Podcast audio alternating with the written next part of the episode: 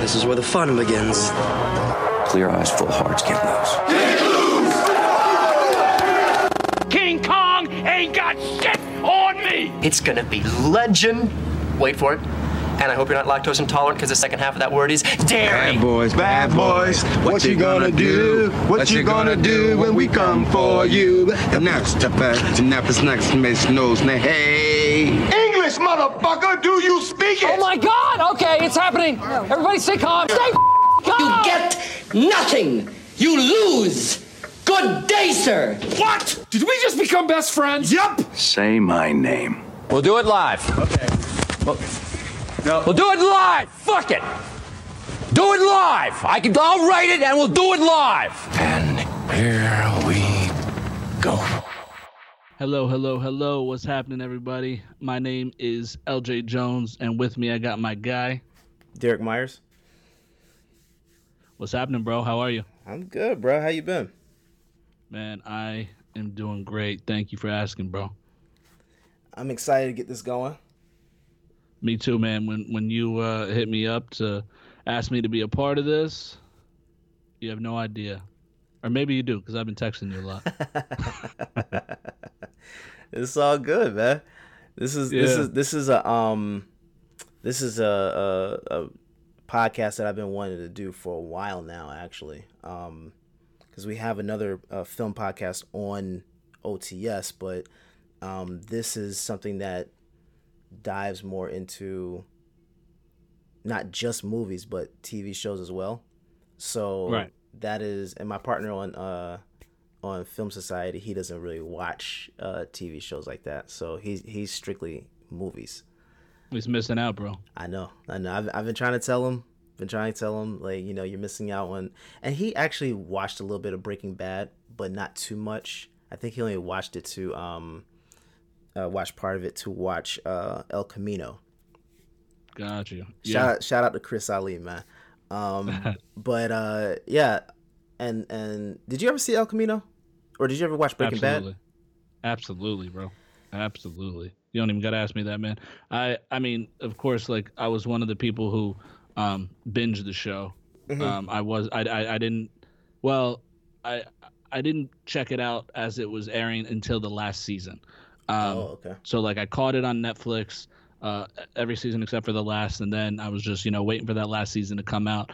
Um and you know to binge most of the show and then to sit there and just be like okay well now i have to wait uh and this sucks yeah, man. I, I I think I started watching Breaking Bad. Um, I caught up on it on the when they were going to the third season on TV. Gotcha. So I watched the first two on Netflix, and I've been hooked ever since, man. Yeah. Now El Camino did did no justice toward it though. i, the enjoyed el camino. I'm of the um, belief we didn't need it. we didn't. We didn't. It, it was a i don't know if i even want to say a love letter to the fans but um That was a it was love good. letter. it was it was good man. I i mean i liked it. Look aaron paul i love and this my takeaway is jesse plemons is a psycho Oh, of course. yeah he's a psycho and and that i mean we knew that from breaking bad and of course for, for those of you who don't know jesse plemons plays todd in in breaking bad and he is a lunatic Yes. and and and and the movie really showcased that um and, and, I actually I, I love that aspect of it. Uh, I know a couple people really said that that storyline was not necessary, but I loved it. See, my whole thing with it is I would have been perfectly fine with them shooting that film a year or two after Breaking Bad wrapped Right. because everybody would have pretty much looked the same. hmm Jesse looked like a 35 year old dude still trying to play an 18 year old kid. Yeah. Yeah. Grizzled, hmm had some added weight. Um, Todd, bro, that guy had no place in this movie, man. Character wise, yes, Mhm. but he looked like he ate Todd, Yeah.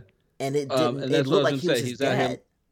I was gonna say he's out here looking like me, bro. He's out here looking like me. Um, he he Not gained that weight for for what movie did he do before El Camino? He had gained the weight. Was it was it for Fargo the show or was was it for a film? I can't remember. I know he just did a film. Um, oh, Irishman. Yeah, but that was that that was after. Did they shoot that after El Camino?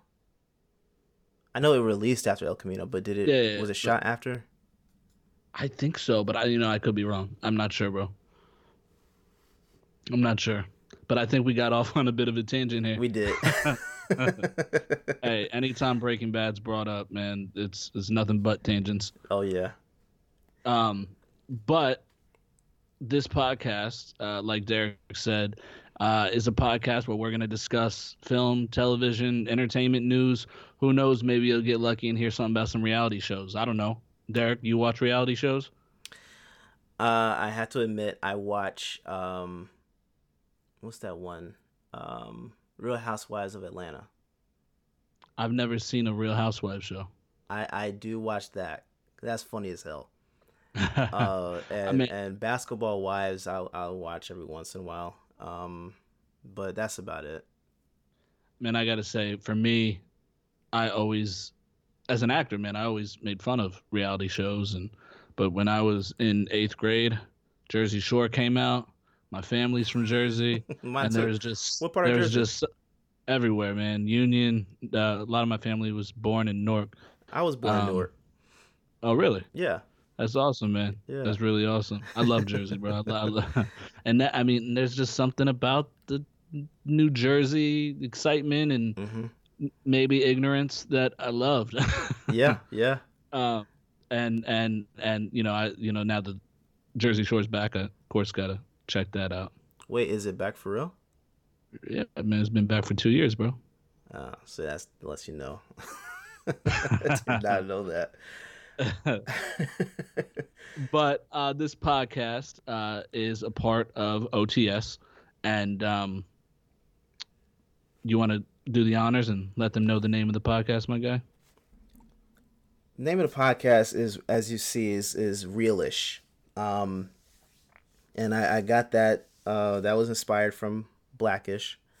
Um but mainly because it's we'll we'll, dive into movies like i said but we'll also dive into tv shows um and even like you said earlier um possibly even news around um around film and television. So i just i felt like that was just a little bit more appropriate um, but yeah, uh, uh, Realish is um, a part of the uh, podcast network on the sidelines.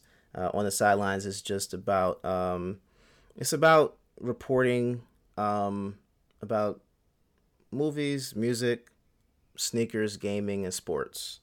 Um, so I, I, I- produce podcasts around all those uh, genres um, in the Facebook group. You know, try to keep up with a lot of topics around that, um, and and as well on as uh, Instagram. Uh, I don't really do anything with Twitter, even though I have the account, but um, that that will be uh, changed pretty soon. Um, but also, you know, anyone that wants to write articles as well, I produce uh, audio articles for OTS as well. So anyone that wants to write articles, uh, perfectly, you know, cool with with having that as well, because we're gonna um, launch the website pretty soon. So the website will have, you know, all articles and podcasts and um, eventually merchandise as well and other things on there. So we're just, you know, trying to expand it out a little bit. Um, but that's what OTS is in a nutshell. And I am beyond happy to have you on this show, bro. Like, uh, this is this is this is a great partnership. So I'm looking forward to what what's about to take place, man. Thank you, bro. Man, I really appreciate that. When we met, um, you know, for those of you who don't know, uh, we actually met at a radio show in Atlanta. Uh, I'm a rapper, and uh, the show had us on as their guest, and Derek was uh, their videographer. And uh, bro, I think you and I like you know connected like debating sports. Yeah. Um, yeah. And uh, so and I think it's it's probably fair to say that some um, music or sports talk may sneak its way into this podcast, uh, but That'd be we'll great. probably we'll you know we'll try not to, but I'm a Knicks fan, and he hates that about me. Yeah, I'm a Celtics fan, and of course he hates that about me. So absolutely. um, but yeah, so you know, why don't we let everybody know a little bit about ourselves? Um, I'll go ahead and, and, and I'll start. Mm-hmm. Um, my name's LJ Jones. I'm uh, from Tampa, Florida, and uh, I have a wife of five years. Uh, we've been together for seven. We met in high school, and together we have three kids. We have a four-year-old, two-year-old, and a nine-month-old. And um, you know, my wife and my kids are a giant motivation for me in anything and everything that I do. Um, and uh, basically, what I'm saying is, if you don't have kids, go out and get you some kids because they will motivate you to get up off your ass and do something. Uh, but uh, man, so I'm an actor, I'm a rapper, and I'm a writer. Um, and uh, those three things, um, aside from my family, kind of take up most of my time. Uh, I've been acting since I'm eight years old. I've uh, wow. had the opportunity to uh, do some commercials. My first um, professional job was actually an ESPN Little League commercial when I was eight years old, and uh, oh. that was that was definitely amazing. Uh, after that, I made my stage debut uh, when I was nine, maybe ten, uh, in an R-rated musical called The Full Monty. Um, which is hilarious, by the way. I, I doubt that you're into musicals, but you got to catch the full Monty. It's it's hilarious. Okay. Um, okay. But uh, man, yeah. Since that, man, I've done I've done Universal Orlando uh, Studios commercials. I've done Publix commercials. I've done some short films. I've done some student films, and I've even done my own film. Um, basically, one thing that has happened in my life that uh, I'm incredibly grateful for is when I was um, 10 years old, I was uh, in Los Angeles for a couple days, meeting with different agents and managers and stuff like that. It was a great trip, and we're in LAX um, coming back to Florida, and uh, we're just waiting in our terminal. And remember, I said I'm 10 years old, mm-hmm. um, and uh, a bunch of screaming girls run by. And uh, my father's like, "Hey, there's probably a actor, actress, something. We should uh, we should go check out and see who it is." and uh, no, I'm good. I'm good. I was just chilling there watching it, watching the DVD. So my father went and he checked it out to go see who it was. He comes back and he's "Hey man, it's uh, it's Ben Affleck and Jennifer Garner. We got to go say hi." And and I remember looking at him like, "Who the fuck is that?" you know, ten years old, I have no business knowing who Ben Affleck is and uh, Jennifer Garner, but you know, he he he says we got to go. So uh, we go over there and um, they're sitting in this uh, terminal that's completely empty. Lights are turned down, and um, I walk up to to them and say, "Excuse me, I'm sorry to bother you, but um, are you Ben Affleck?" And he uh, looks at me and he kind of smirks. He says, uh, "Yeah, I am." Or are you Stevie Wonder? And uh, uh, I also didn't know who Stevie Wonder was. I was like, uh, "No, no, who's that?" And he's like, "Sit down. You can sit down." um, so my my father said to them uh, that you know I, I, am an actor. I'm out here meeting with representation, and um, you know wanted to see if they could offer us any advice. Um, and we we ended up sitting there with uh, Ben Affleck and Jennifer Garner in this empty terminal for 45 minutes, bro, just talking wow. with them. Wow. And um, and you know it you know, it was cool at the time, but now looking back, being a fan of Ben Affleck and Jennifer Garner, I'm like, that's amazing. That's dope. Um, so you know, he kind of asked me to perform for him. He, he he had me do a monologue, um, and so I did a monologue, and you know, he complimented me on it, and he offered me some advice. Man, he he he said at the end of the day, the most important thing is to not give up. He said, I could sense your passion, even at a young age. It's the same passion that uh, he, he said it's the same passion that me and Matt Damon had growing up. Wow. And um, he said, I promise you on everything that if you keep at it, if you keep working hard, if you stay consistent and you don't give up, I promise you that this will not be the last time you and I meet. Wow. And uh, that that last bit of advice that this will not be the last time that you and I meet, and that you know that just sticks in my head Like Yeah. I hear it like every day, bro. And um, so a few years ago, um, I'm just kind of, I guess you could say I was in a rut. I hadn't really been acting much, hadn't been getting a lot of auditions, any bookings, and um, I was just uh, really thinking back to that encounter, and um, you know, I thought about how him and Matt Damon wrote the amazing film Good Will Hunting, and um, Awesome got that made. So I was encouraged and kind of inspired to to write my own film, and I wrote this film called A Dream. We raised money um, to shoot it. Our budget was literally only five hundred dollars, and we filmed the entire movie in eight days with a three person crew. Jesus. I wrote it, I directed it, and I starred in it.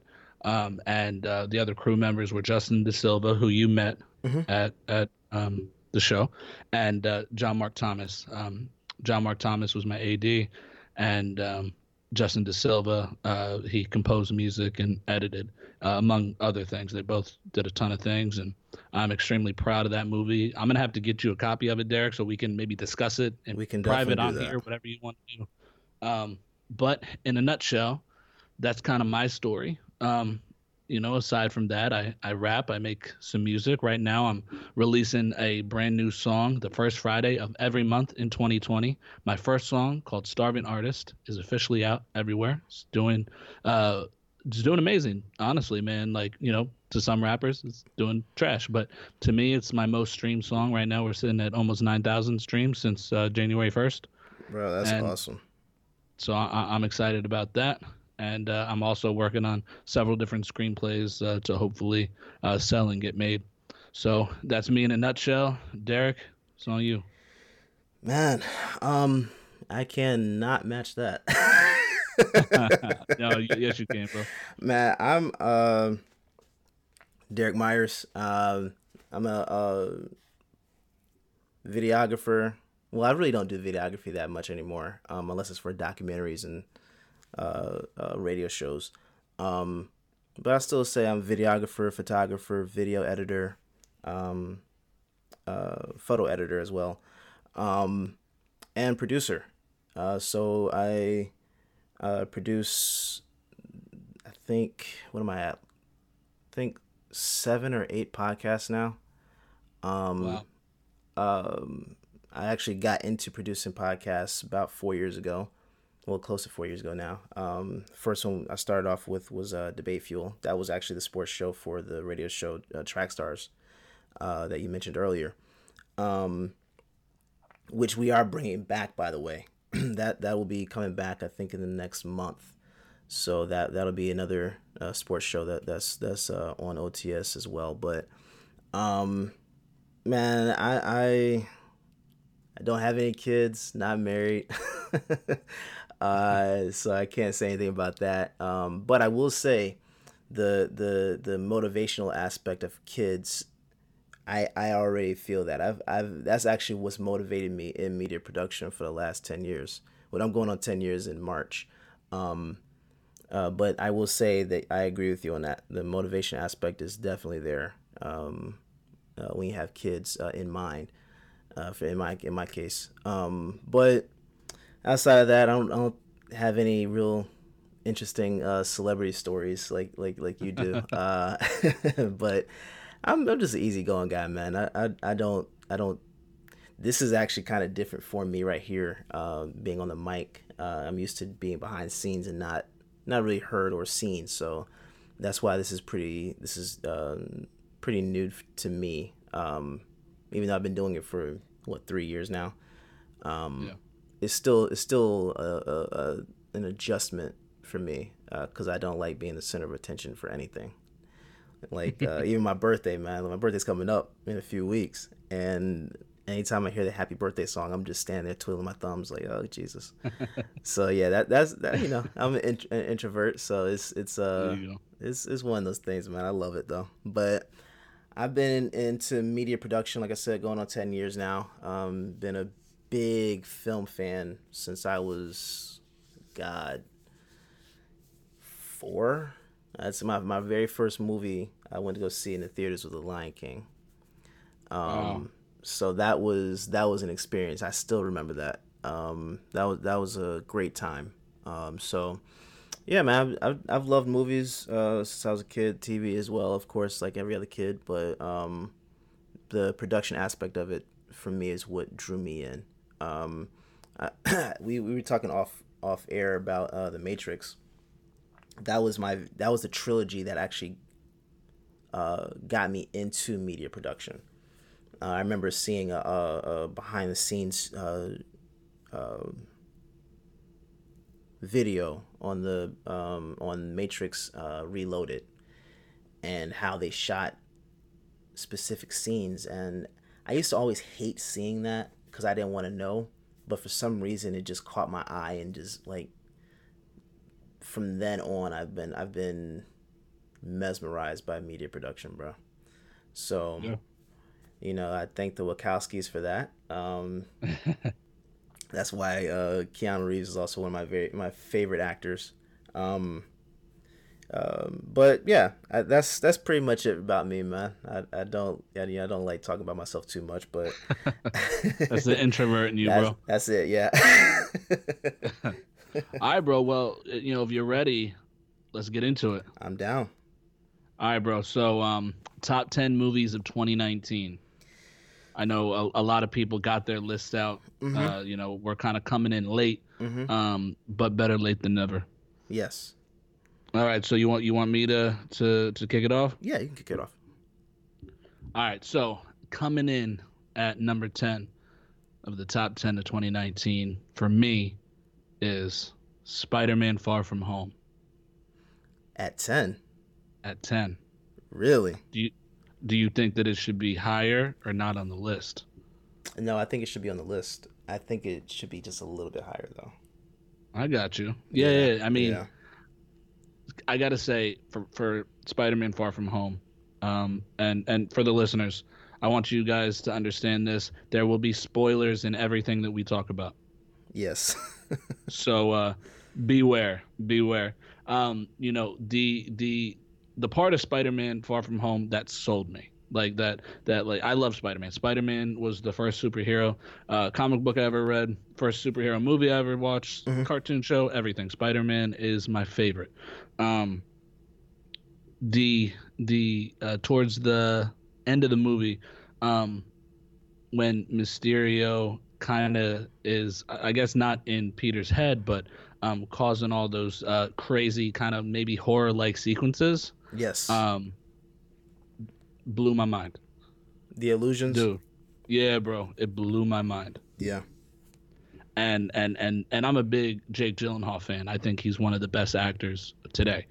Um, I think his name doesn't get mentioned a lot when it should. absolutely, absolutely. We could talk about Brothers. You ever see Brothers?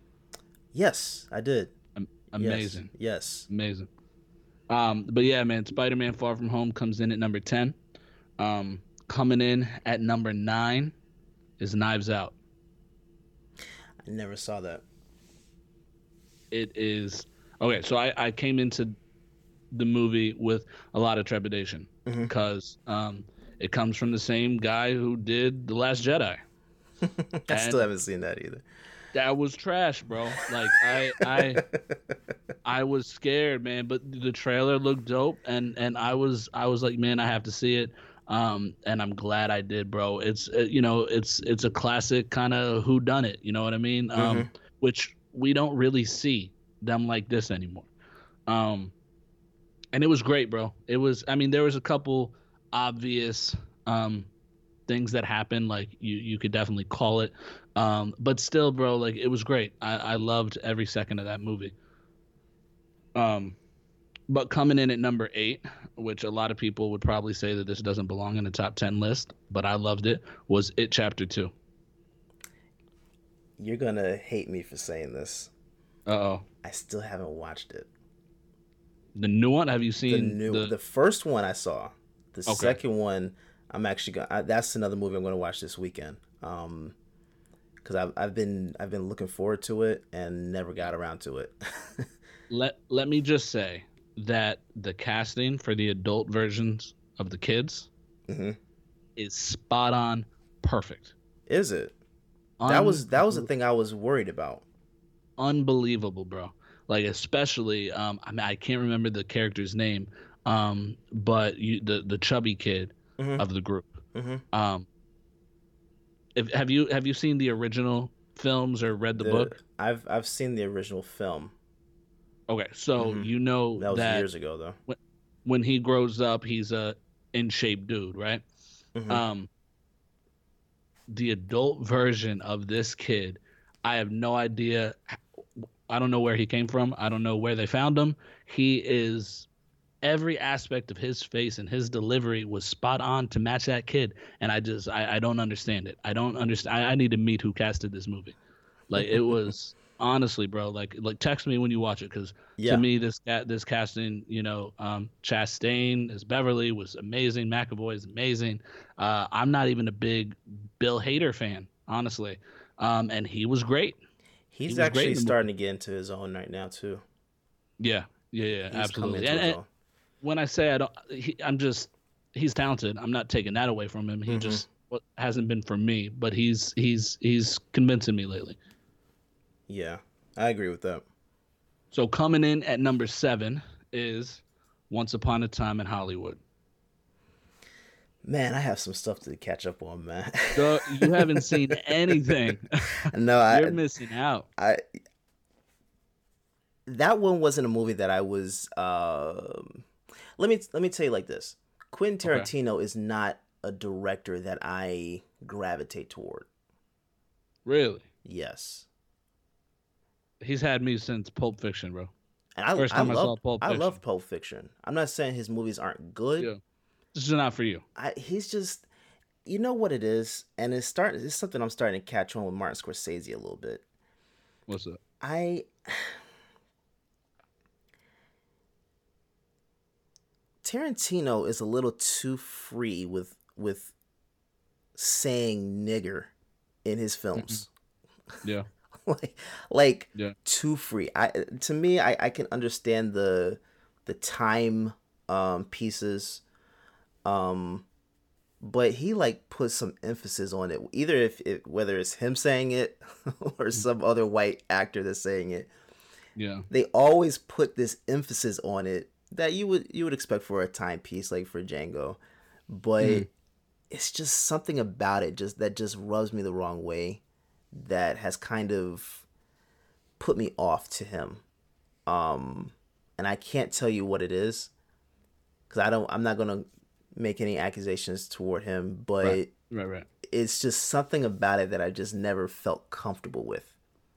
That's completely understand understandable, bro. I see that.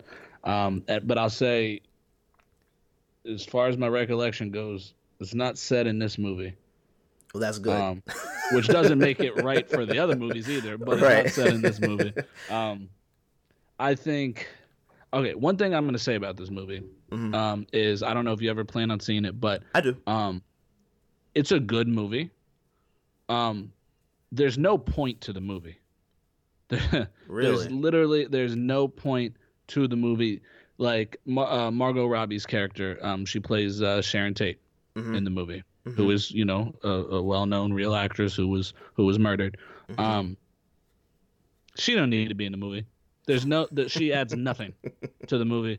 Um, literally, that she doesn't even die in the movie. She's alive at the end of it. What? Why is she in this movie, bro? Like I don't know, but it still made my top ten. Um, it, it was just I'm a I'm, I'm a DiCaprio fan, and and and his chemistry with Brad Pitt was was next to none. It, I mean, it was great. So the would- chemistry was phenomenal. Would you say it's almost like a Seinfeld type of thing, where it's a, a would that that was a show about nothing? And Would Yeah, you say I this is think- a film about nothing? Yeah, no, absolutely. It's I mean, and it's a it's a ode to old school Hollywood. Okay. That's that's really all it is. Okay. Um, kind of kind of like if you think, I mean, that was kind of Hail Caesar is what I'm thinking of, but Mhm. then that's kind of a far fetched movie, but uh, still that was a good movie too. Um, but yeah, yeah there, it's definitely a Seinfeld about nothing um movie, but still enjoyable. Okay. I'll check it out. Uh, coming in at number six, I'm guessing is probably a movie you haven't seen. Um, uh, this is an indie movie, and we talked off mic about that. I love indie movies. Mhm. Um, it's a movie called The Peanut Butter Falcon. No, but I think I have heard of that. Peanut Butter Falcon stars uh, Shia LaBeouf um, as this kind of down That's on his luck dude um, uh, who kind of gets himself into some trouble. Um, but it stars, and I, I want to look this up because I don't want to get his name wrong. I know his first name is Zach. Um, but basically, this movie, um, the the concept came from the writer director uh, who met this kid um, at a summer camp um, for uh, Down syndrome children, Okay. and um, his name is I don't oh I don't know how to pronounce his last name. Um, his first name is Zach. His last name is I'm gonna say Gottsigan. And Zach, if you're hearing this, I'm sorry that I don't know how to pronounce your last name. Um, but the story came from the writer and directors and Zach. Um, he loved wrestling. So basically, in the movie, um, Zach is in this group home. His family kind of dropped him off and don't pay him any mind. Um, and he hates being in this group home. He's young. I think I bel- want to say he's in his early 20s in the movie. And um, day after day, he watches this tape on repeat of this uh, fictional wrestler.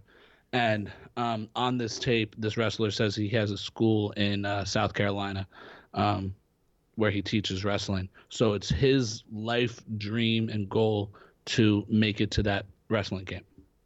And so Zach conspires with some of the elderly people in this uh, group home or elderly home, whatever you want to call it, um, to help him sneak out, to break out of this place.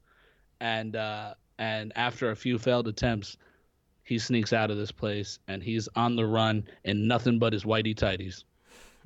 And uh, he comes across Shia LaBeouf, who is kind of running from his own problems, and um, they decide to walk together. Basically, um, Shia decides, you know what, I'm going to help you get to this camp.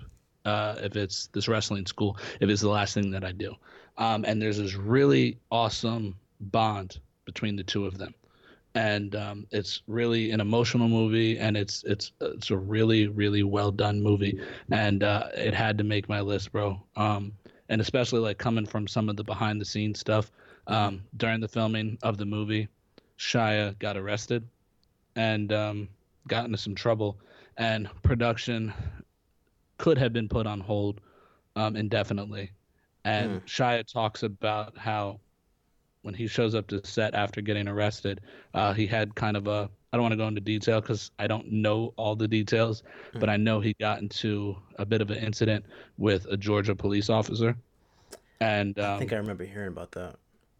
and so he said when he got out of jail and he he was on set a couple days later, um, everybody, the directors, the writers, the crew, were just kind of looking down on him, wouldn't talk to him, all that stuff, but Zach would talk to him.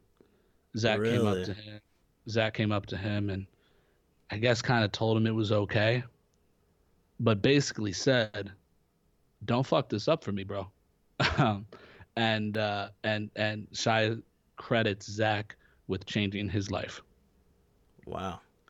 Uh, he got clean, got sober, and, and all that. So, just the, the the movie itself and the story behind the scenes, just it had to be in my top ten, bro. Where so can I that be definitely, if you haven't seen it, it um, it's it's on all uh, you know, um, it's in stores. I've seen it at Walmart. Uh, I bought it on Vudu. Okay. Um, so yeah, it's it's it's good, bro. I definitely check that out. But coming in at number five, Jumanji: The Next Level. Man, I am. I definitely now. I saw the first one. Yeah, I haven't now. Anyone hearing this, just know I, I am a film fan. I just sometimes about that, do not get the chance to go see a movie in theaters when I want to, and then by the time it comes out, then I watch it. Um, so yeah, I'm I'm st- I'm just now getting back into watching movies in theaters. Um, uh, which what what we're gonna talk about today is uh, Bad Boys for Life. Um, but yeah, that I'm I'm just getting back into it. Um, but Jumanji, that that was one that I was definitely intrigued by to go see because I, I love the first one. I thought they did that, an absolute phenomenal job on that. So Uh, yeah, absolutely. And if you ask me, this is better than the last. really, Absolutely. okay. Um, you know, and, and I, I, and this was another movie that I knew I would like, but I was a little trepidatious going into it. Mhm. Um, I did not think that I could buy The Rock as Danny DeVito. You know Danny DeVito, like I, Of I just, yes, I, I saw it in, I saw it in the trailers, and I was like, uh, I don't know, I don't know, um, but man, he kind of sold it. Not not as good as Jack Black sold um, the girl in the first one. oh, he did a phenomenal job with that. Uh, he should have got an Oscar. I don't even care. I don't that like, but no, no, no. So yeah, Jumanji. Um, uh, what's it called? The next level was was great.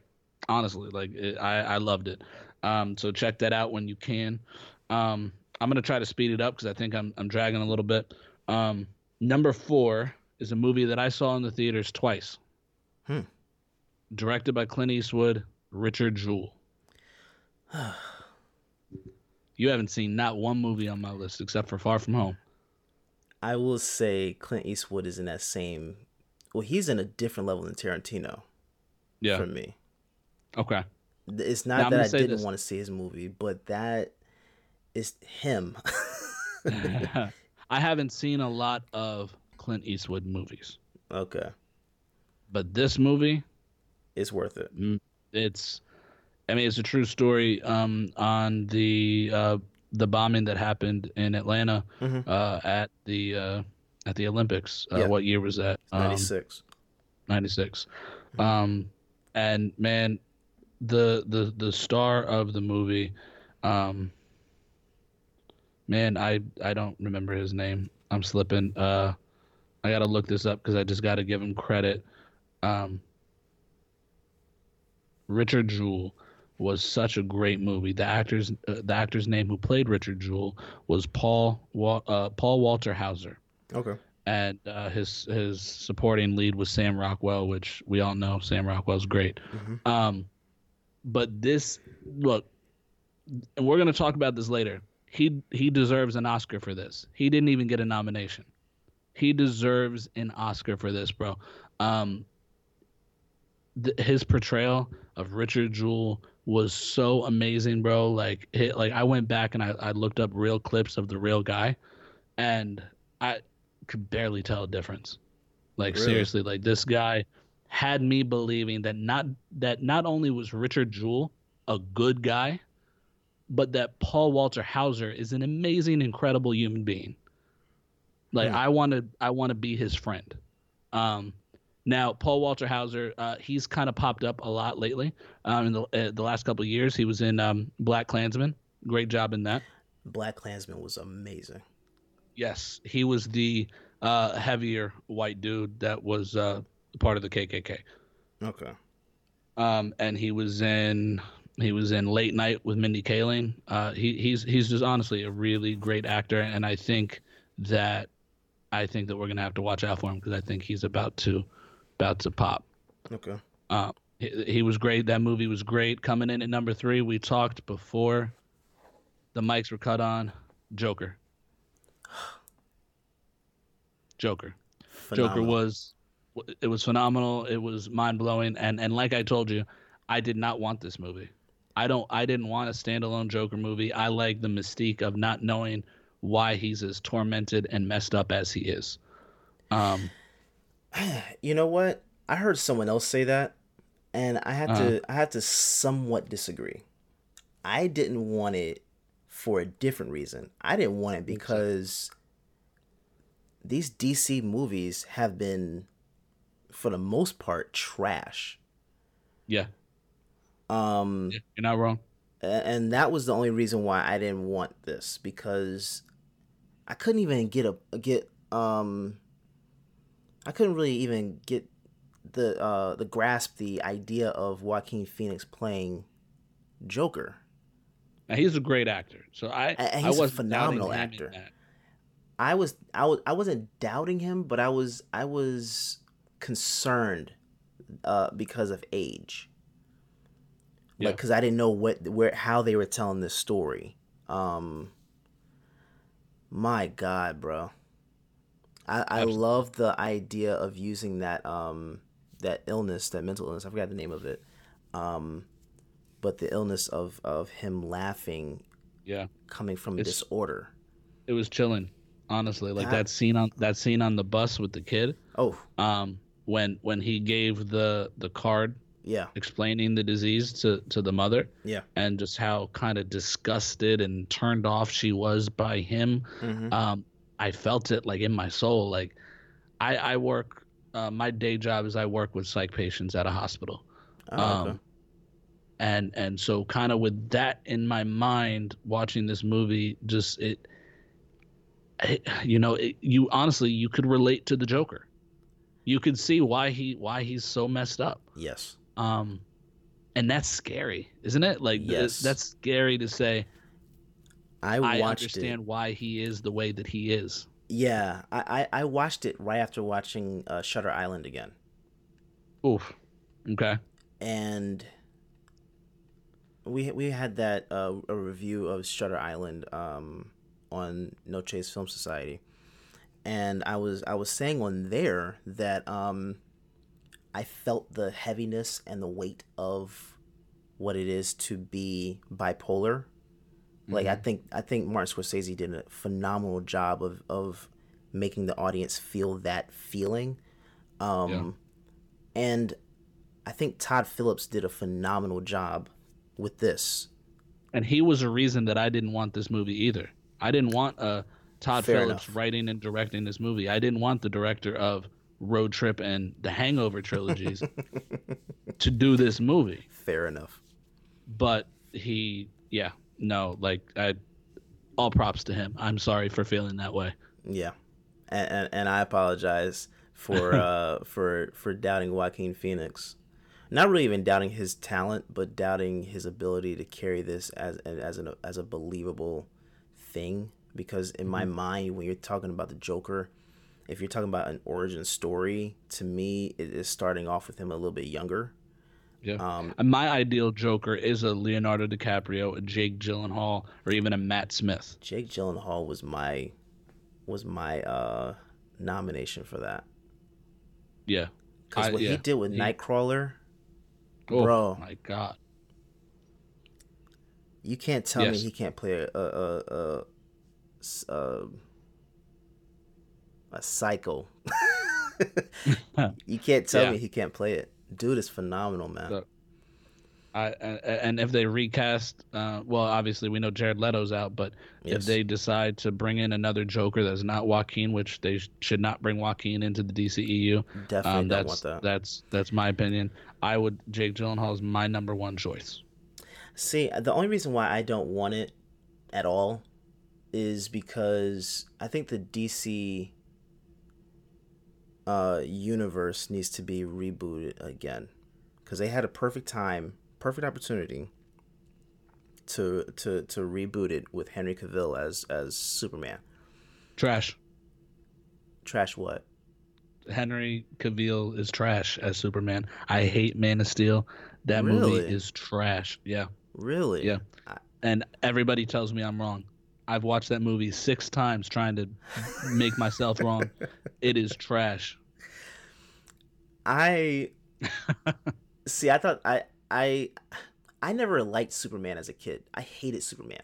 My my the only reason why I even started to like Superman was because of Tom Welling, his portrayal in Smallville. That He's show, the only Superman that I've ever cared for. he was actually the one I wanted to be casted as Superman in this uh, universe. Um, Yeah. And when I heard Henry Cavill got it, I was kind of disappointed. But I said, okay, let's see what, what what he's gonna do. I wasn't disappointed, to be honest. I, I I- he he pales in comparison to Tom Welling, in my opinion. But when you're talking about his portrayal, it beats Brandon Roth. Um, Which Brandon Brandon Roth, Routh, however you say it, pops up in Crisis on Infinite Earths right, as that Superman. right. And it and and just completely changes my opinion on that film. But that's another discussion. In a good way or a bad way? in an amazing way. Okay. I hated his Superman. Absolutely I hated it. I did it. too. Mhm. Um, I thought But, Henry but, Cavill did a but good job. did though. we did we hate it though? I'm sorry to cut you off. No, you're good. Did did we hate it because Smallville was still on the air? I hated it because he looked trash. He didn't look like Superman. Yeah. the same way that. Kevin Spacey did not look like Lex Luthor.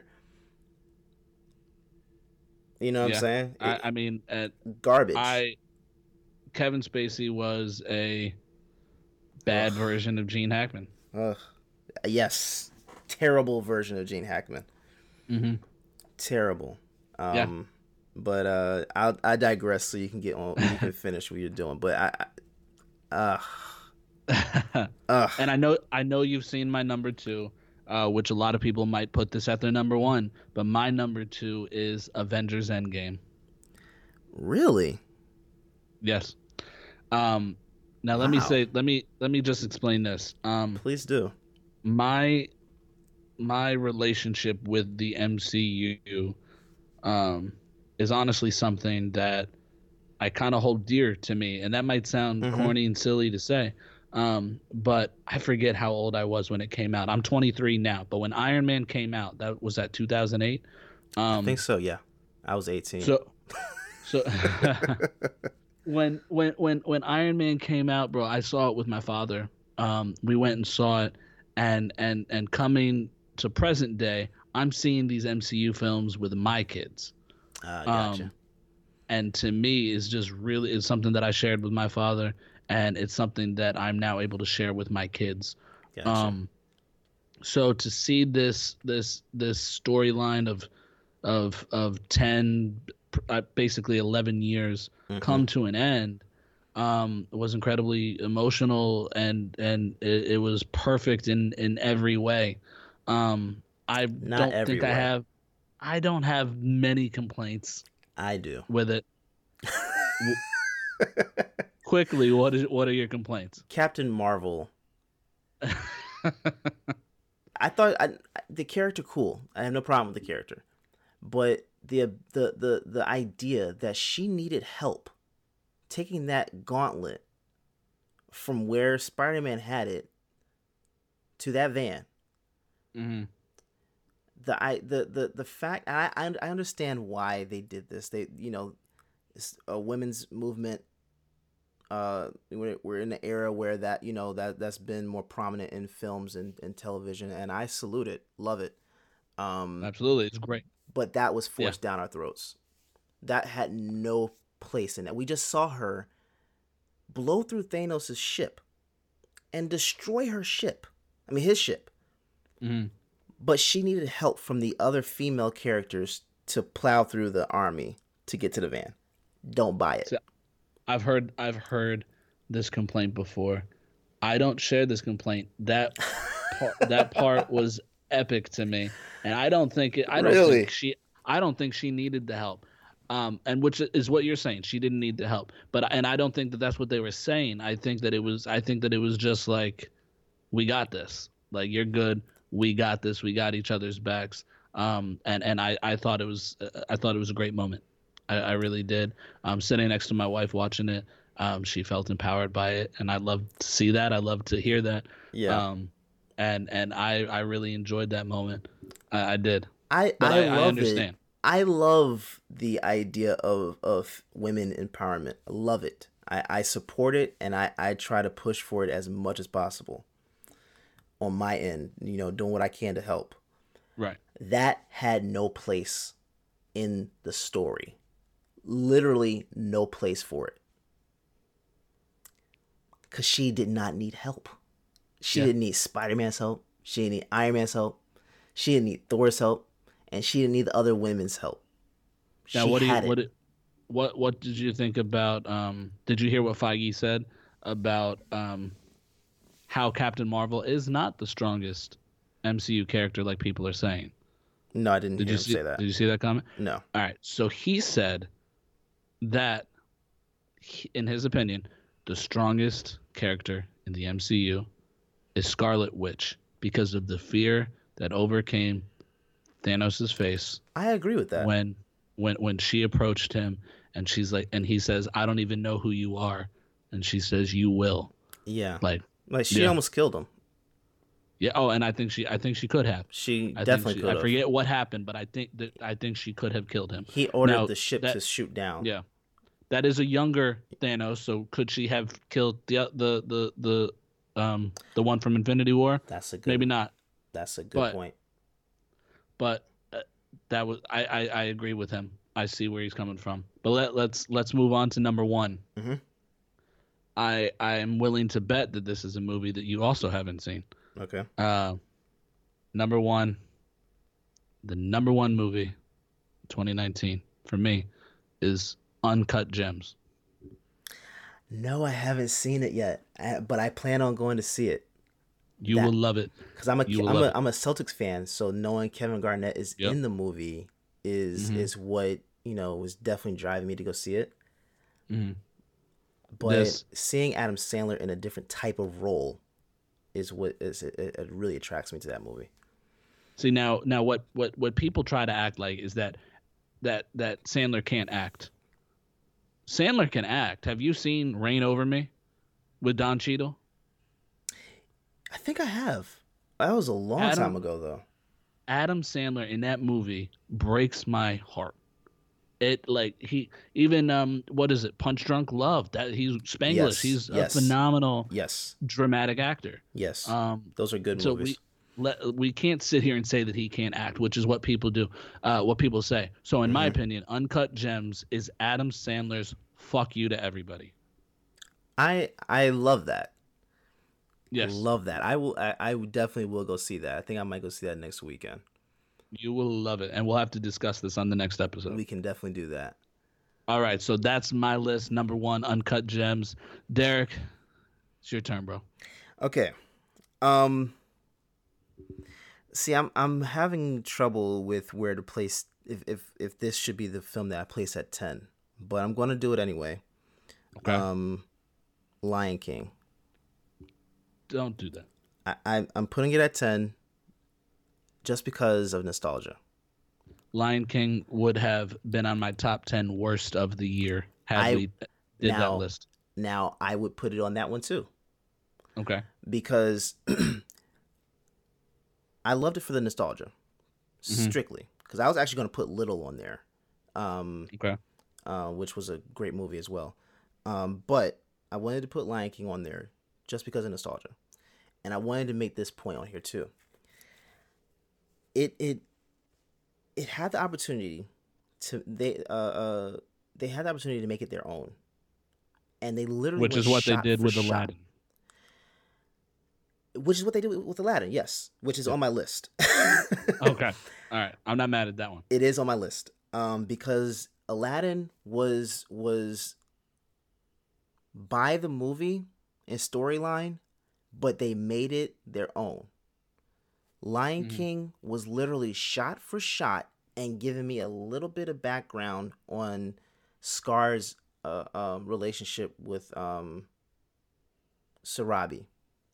Right. That's literally it. And Beyonce, I love Beyonce. Love her to death. But my God, she had no place in that movie. Her voice, she cannot. th- Listen, let me say it like this certain people can be a voice actor, and certain Yeah. people can just just act. She is not a voice actor. Unless I'm forgetting, the last movie that I seen her in was the Pink Panther. Has she been in any Was other she movies? in Pink Panther?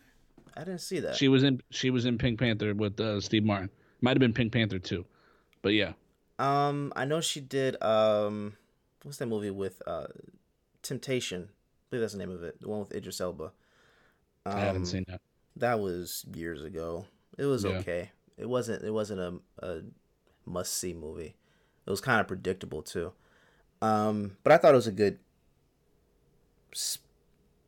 good spot for her.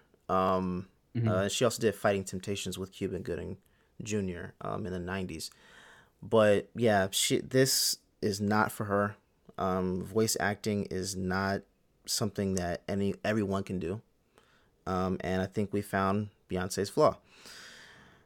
Her one flaw. One flaw.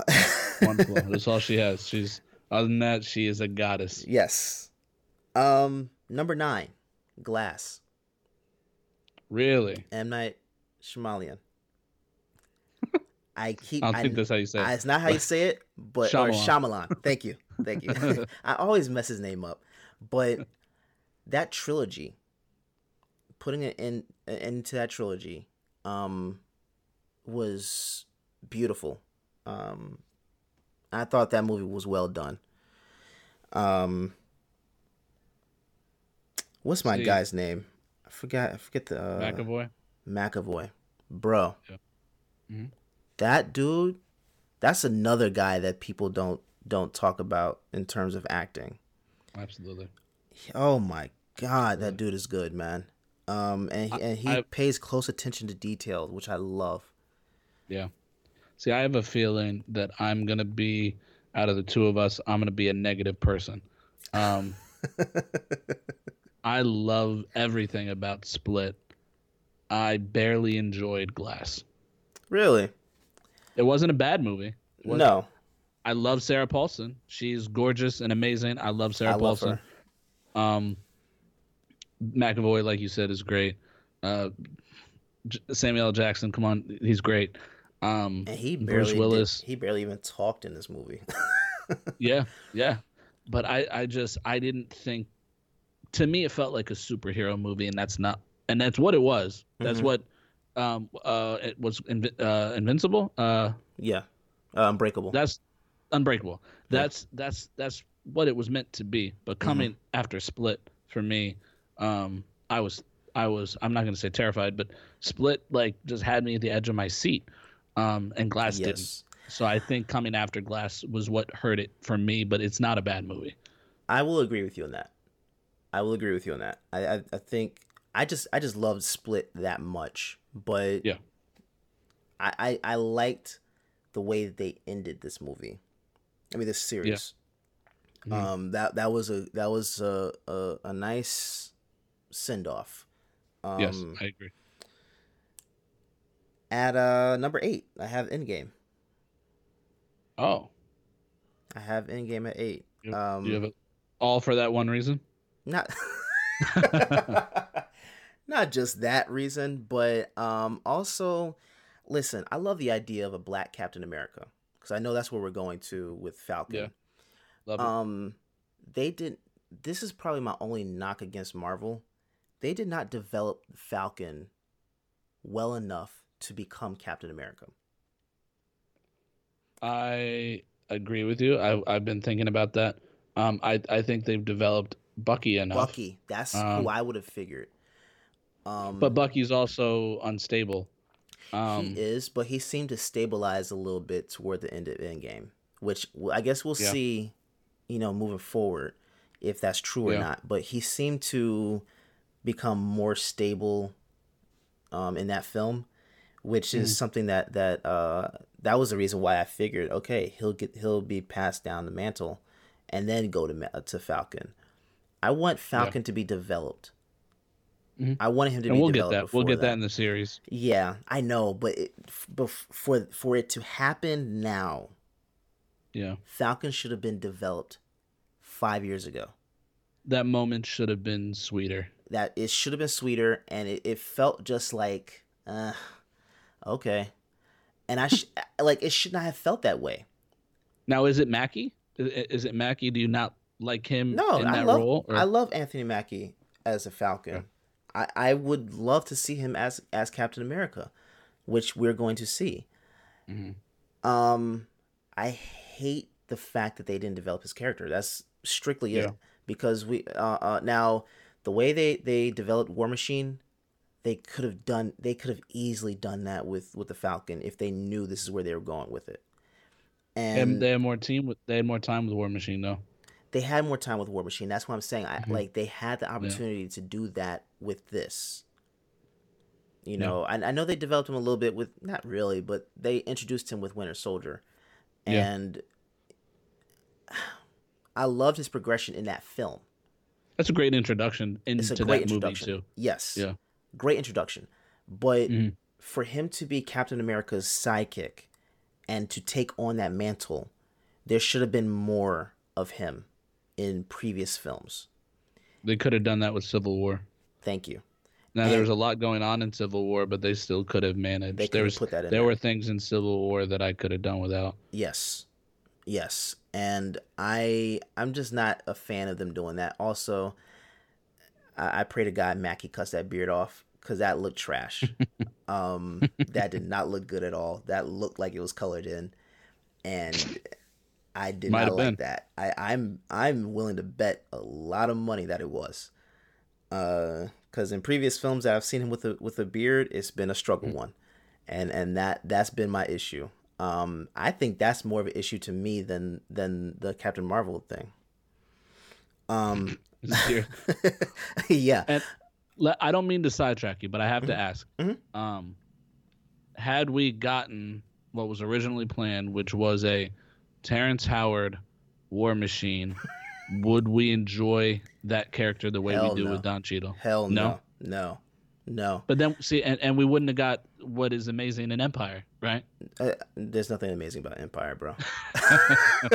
I stopped I after it. about like I the wa- yeah. second or third season. I said, I'm done with this mess, man. I can't do it. I just can't. I know. I, I knew I was gonna get that reaction, so I said, uh, but I, I I I love that Don Cheadle uh, was able to take on that role because his, his comedic timing and relief is just perfect in all the films.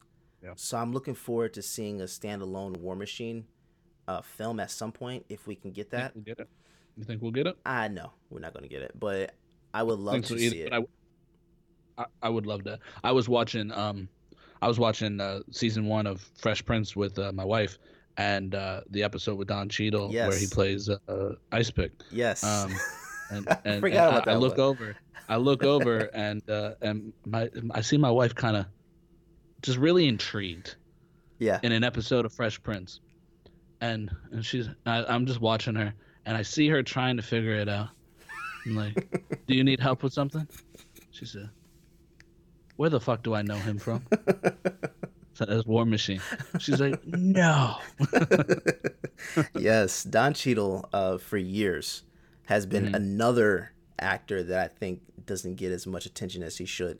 Phenomenal, absolutely phenomenal.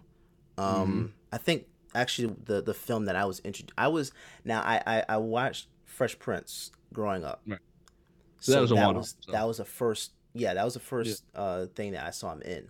But the first movie that I saw him in that that I was really introduced to Don Cheadle uh, was House uh, was uh, Rwanda Hotel Rwanda.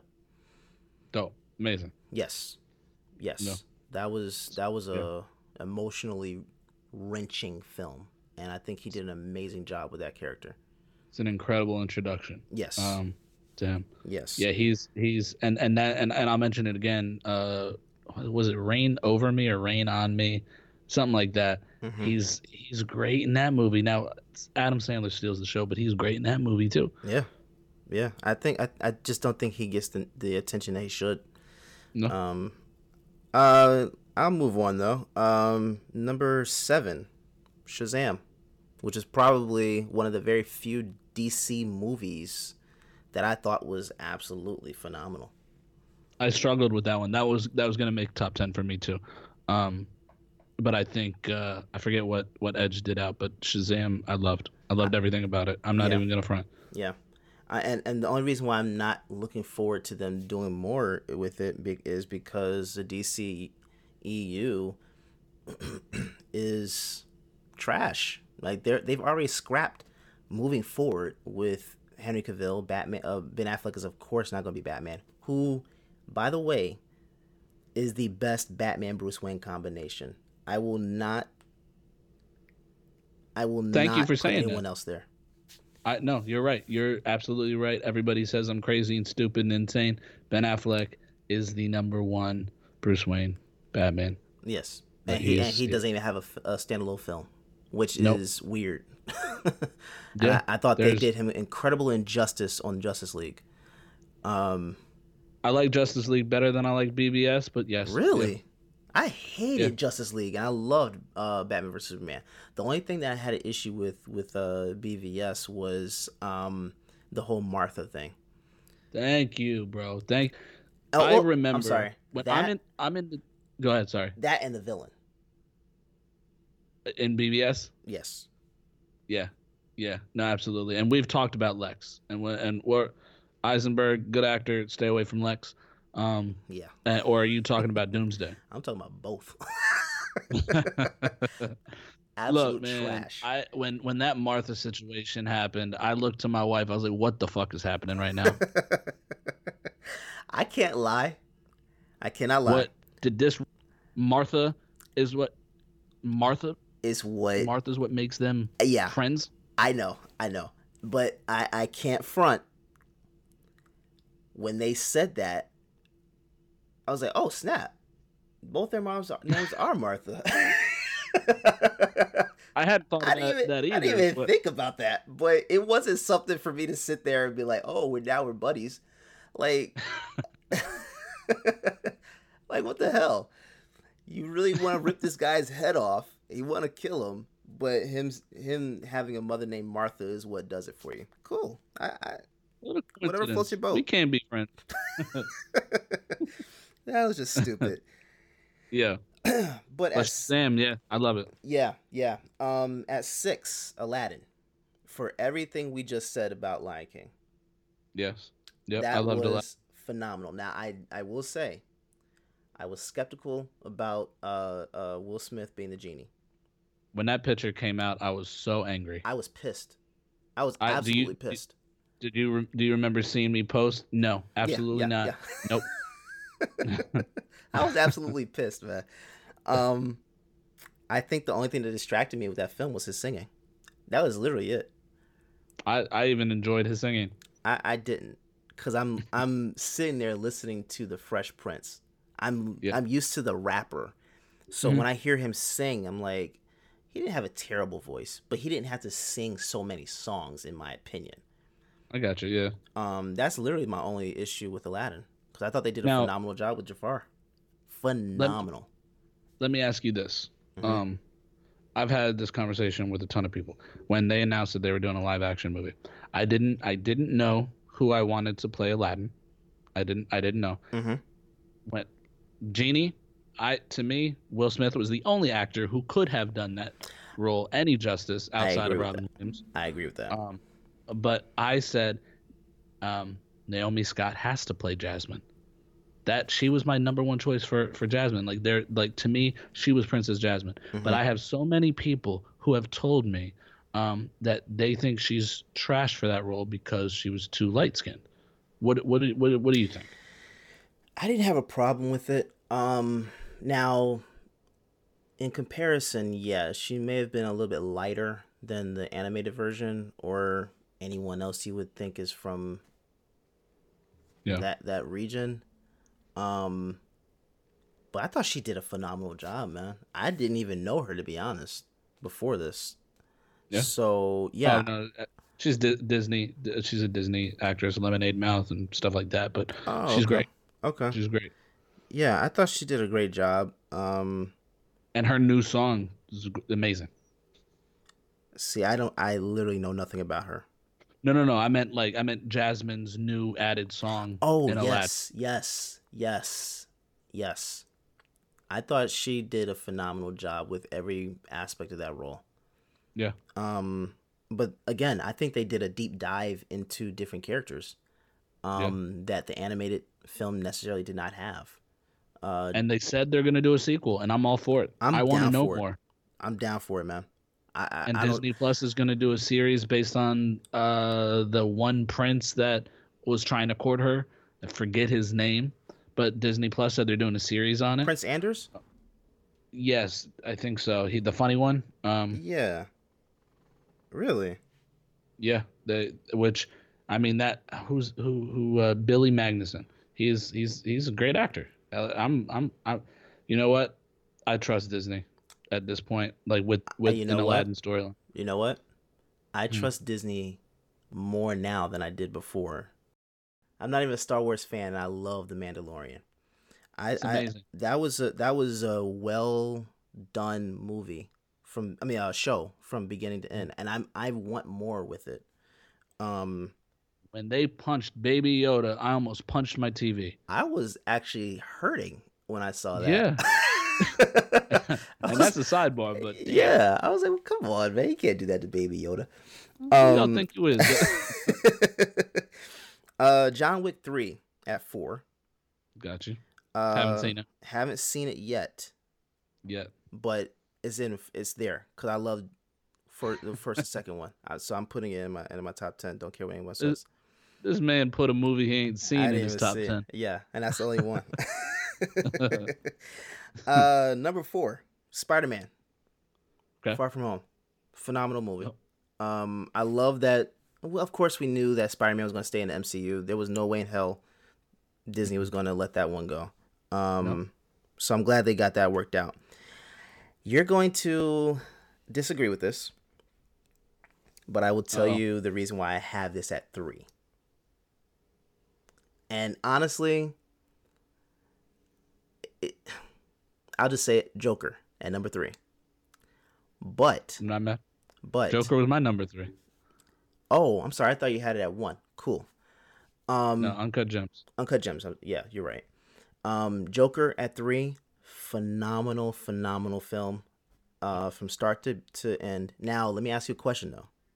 Okay. Did you ever see The King of Comedy with Robert De Niro? Long time ago. I really I, I know they were pulling from that.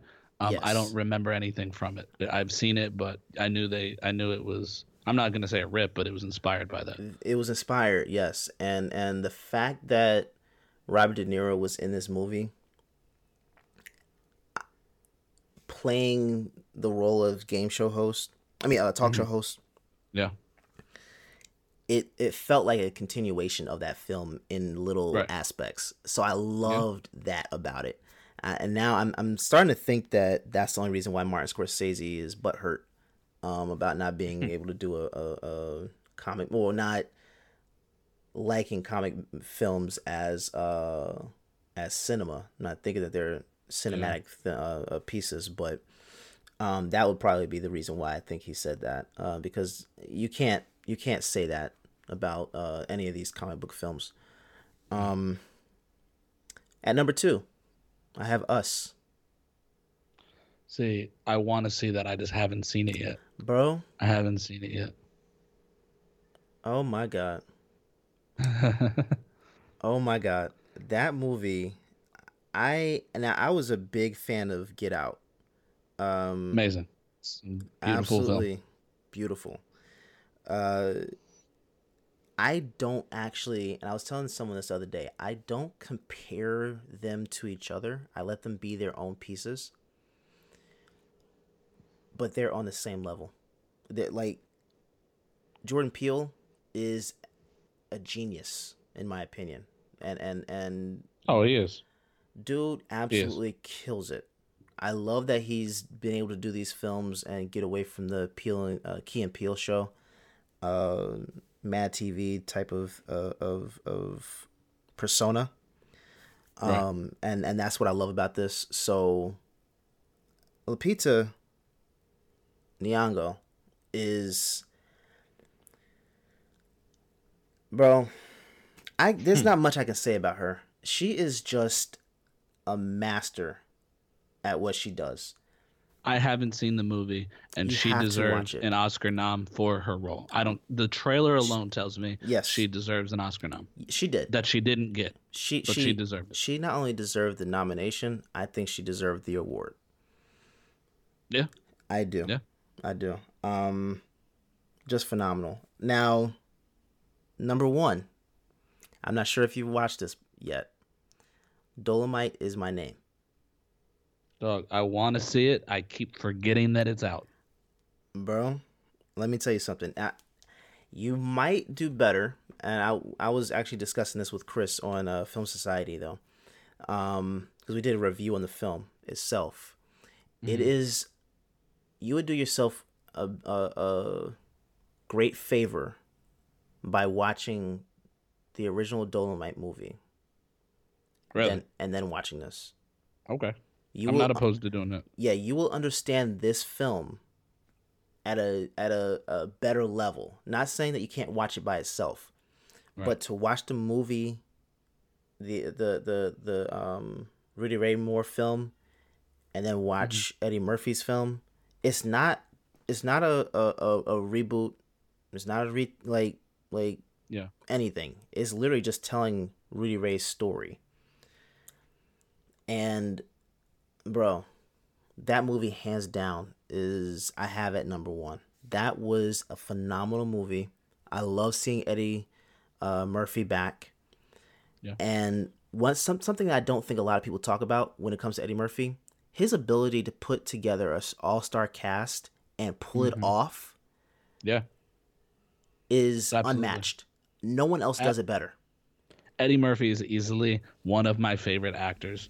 Um, I remember. I mean, I, uh, you know, remember, remember, I'm 23 years old, so I'm I'm young. Yeah. Um, the first, the first Eddie movie, Eddie Murphy movie I've ever seen, um, it might have been Shrek. That Shrek was 2001. Yeah.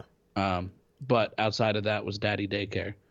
Um, Wow. great. It's a great movie. But I remember I was young. However, I was born in '96. However old I was in 2003 when Daddy Daycare came out, I remember like, okay, Eddie Murphy, amazing. I need to f- see everything he's done. I remember seeing um, Nutty Professor. Uh-huh. I, I had to see it. I, Beverly Hills Cop, my probably my favorite trilogy. That is a discussion I think we should have. Oh, we need to. We we need to. That that is it. I, you know, I I don't love three, but I still have to say it's one of my favorite trilogies. Hmm. Um, Forty Eight Hours, amazing. Eddie Murphy. I know I will love him in this movie. Now, let me say this: if you haven't seen it, uh, two three years ago, he came out with a movie called Mr. Church. Yeah, Great. I didn't watch that. I loved it. Really? Yeah, I didn't watch but I lo- I love sad indies like we discussed. That's right. That's right. Yeah. Yeah. I, bro, again, I don't think anyone really gives him props for All Star Cast because were they talking about Harlem Nights, Boomerang, Yep. Coming to America, Mm. Dolomite? I'm willing to say Coming to America 2 is going to be on Dolomite's level. I'm willing to say that right Yeah. out the gate. I, his ability to put an all-star cast together. Wesley Snipes, when you watch the original movie and then you watch this this film, you're going to absolutely love his portrayal. I think you will love his portrayal regardless because he just he's just hilarious in this movie. But Right. you'll have a better appreciation for it when you watch the original film and then you watch that one. Okay. I'm Wesley to do. Snipes is phenomenal in this movie, man. And I I'm I'm interested in seeing what is going to happen with Coming to America 2. I think that's going to be great. Um so just to wrap up my list, man, that's it. Um Dolomite is my name. I the movie was so good. I changed my Xbox username to Dolomite. so please go watch that movie when you get a chance. Oh, absolutely. I will. Um, and let's move on to our top 10 most anticipated. This is going longer than we expected it to. It is. It is. But I, I think the conversation's good. Most definitely. Um, so, to the listeners, bear with us and enjoy a longer episode than you will normally get. Um, but with that being said, I will try to move a little faster with this list. Okay. Number 10, Fantasy Island.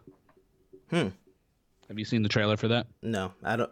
And and full disclosure Oh, for everyone yeah. on here, I do not watch trailers at all. Yeah, I forgot about that. Yeah, I I follow productions, um, and and um, try to, you know, see if it's an adapted film. I'll try to see how closely it that the production itself follows the the the the book or comic book that it comes from. But outside of that, I do not watch trailers. Now I could be completely wrong, um, but I believe Jordan Peele is producing this movie along with uh, Blumhouse. Um, it is it the concept of it just seems really original to me. Um, just basically like you know these younger people are on this vacation um, to this island. uh, that is just beautiful and gorgeous and and just friendly people and um, basically these islanders their goal is to uh, to grant everybody their wish. And they try to get their deepest darkest secrets out of them. So a part of the trailer is this this girl is kind of talked into saying that um you know there was she had this bully in in, in grade school that uh was just awful to her and she wishes she could see her dead. Um cut to you know obviously later in the movie she's she's brought into this room blindfolded. They remove the blindfold like it's a surprise. And this girl whom she hasn't seen since grade school is tied up and being um being brutally harmed. Um it just it seems so interesting and new to me. Um i'm excited to see it. Hmm. Um, yeah, I haven't I haven't watched the trailer for it, but anything Jordan Peele related, I'm watching. And I might be wrong on that. It is definitely Blumhouse, which they're great anyway. Mhm. Um, but coming in at number nine is Halloween Kills, the next chapter in Mm. the Michael Myers story. I didn't like the last one. See, I did. I I, I really enjoyed it. Um, It so I'm excited to see this one.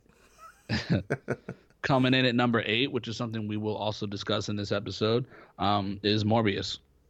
Yes. Um, oh, but before I go any further, I do want to say Bad Boys for Life was on this list, but I've already seen it, so I took it off Ah, Um, yeah, and brought something else on it. yeah, Um, but but Morbius, uh, number eight, we'll discuss more about that later. Number seven, Black Widow. That's on my um, list. Yeah, uh, I mean, it should have happened a long time ago. Um, Scarlett Johansson's amazing, and I I know that I'm gonna like this movie. Um, and let me tell you this: I don't know if you saw, I tweeted this. Um, my wife and I were discussing the the ridicule that Marvel's getting um, for so-called fat shaming. Mhm. Um, have you read about that? No. um, in in the trailer, um, David Harbour, his character, I forget what Stranger hero Things. he is. Yeah, yeah, yeah, no, no, no. But in, in the movie, he plays like a the Russian um, version of Captain America. Oh yeah, yeah, yeah. Um, Red Guardian, I think, is what it is. And so in the trailer, he puts his his his suit on for the first time in years, and he's like, "Wow, it still fits." And his and one of the I think it's one of their sisters says, "Wow, you got fat." So there's a lot of shame being brought on Marvel for fat shaming, um, and this makes me laugh. Uh, my wife and I were talking about it, and my four year old said, "Oh, don't worry, guys. Marvel will figure it out. They'll get it right." and that it had me dying, so I had to mention that. Um, my son, my four-year-old, is the biggest Marvel stan. I'm gonna have, I, I'm gonna bring him on this podcast, and I'm gonna let you ask him any Marvel question you want to ask. You quiz him, and he will tell you the answers, especially anything Uh-oh. about Spider-Man. Okay. Like so, so when we went and saw Far From Home, I brought I brought him with me, and and he he, um, or actually, I'm gonna say this: when the trailer came out, we were watching the trailer, and um, my son sees Mysterio on the screen, and he says, "Oh, Daddy, that's Quentin Beck." Like, who? How do you know that? What? How he knows everything that there is to know about Spider-Man, and he knows a lot with Marvel. So that could be interesting to do. Yeah, we can definitely do that. Um, coming in at number six is Tenet, the new Christopher Yes. Nolan joint. Yes. which I read a theory that we will see Tenet being in the same world as Inception, which is interesting. Might not be great. I heard your sigh, but could On- be interesting. I only sighed because I haven't seen the trailer, Yeah, so I can't say anything in terms of opinions on that. yeah. I will say, I would not be mad. Okay. Okay. Coming in at number five. You might clown me for this, but um, Scoob. the new animated feature, Scooby Doo, called Scoob. Um, there's a few things that I might take issue with. Uh, you haven't seen the trailer, so you can't give your opinion. But um, Shaggy's voice to me is very different than what we're used to. Don't tell me that. Are you serious? And Scooby's voice is also very different. But See, I don't mind Scooby's as much as I do Shaggy's. you can't you can't do a Scooby Doo film or show and the voice is not the same. I mean, you know, Shaggy's voice is obviously high pitched and and Yeah. you know, but i it's different. I'll say that, and we'll have to discuss that when it comes out. But um, I, you know, it's funny. The trailer's hilarious, and it looks very different than anything we've seen for Scooby Doo. So I'm excited for that. Um, okay. coming in at number four, A Quiet Place Two. Yes. I could Yes. not be more excited for this movie, especially after seeing the trailer um, and seeing uh, direction that they're going with it. Do you mind me sharing that? Uh I only say yes because that is a film I am really anticipating this year, Yeah. hmm which is something I do want to discuss on this on this show when it comes out. Absolutely. So I'm going to say this, and I won't go into too much detail, but uh, something shown uh, in the trailer is that they will I- explore how it happened. Okay. Okay. and the way that they the trailer shows they that it happened is i love it i, I honestly bro like I, I was always excited to see a sequel um but the trailer made it so high on my list it might have been near 10 before. Ah. so coming in at number three you feel how i feel with the dceu but birds of prey. And it's i have a i have a i have a thing. My thing is they've released three trailers so far for the movie. Mhm. and none of the trailers have made me excited for this movie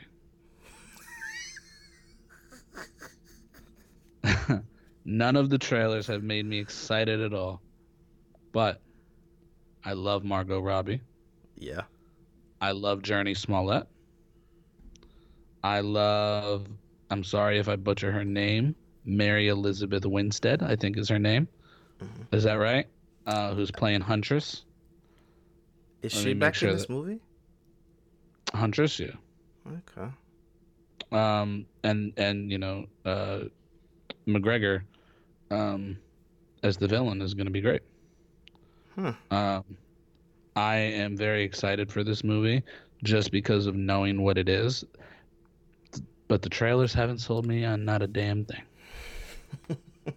um, so I could be very wrong. Um, but coming in at number two, clown me all you want. I don't give a damn. Fast and Furious 9. Oh, come on, bro. I'm gonna go see it. I'm invested, Doug. I'm gonna go see it, but after Paul Walker died, you know what Paul Walker was to to that that series? What's that? Were you a wrestling fan? No. Okay, you might not get this metaphor then. But to me, he was the Eddie Guerrero of this franchise. Yeah, I don't know what that means. Eddie Guerrero was a phenomenal wrestler. He he wasn't the he wasn't the top guy, but he was one of the best. He was the like one of the best technically sound wrestlers Okay. in WWE. And he died, I think in like I think around like 06, 07, somewhere around there, maybe 08. Um no, it may have been 09. And when he died, WWE went tanking. Like they Really? the their product was trash afterward after after his death. See, I'm not going to sit here and let you say that Fast 8 was trash. Bro, Fast 7 was Yes. a, Fast and Furious 7 was probably the last really good one. I really liked 8. It was a different story. Um, They're doing stupid stuff in this movie now, man.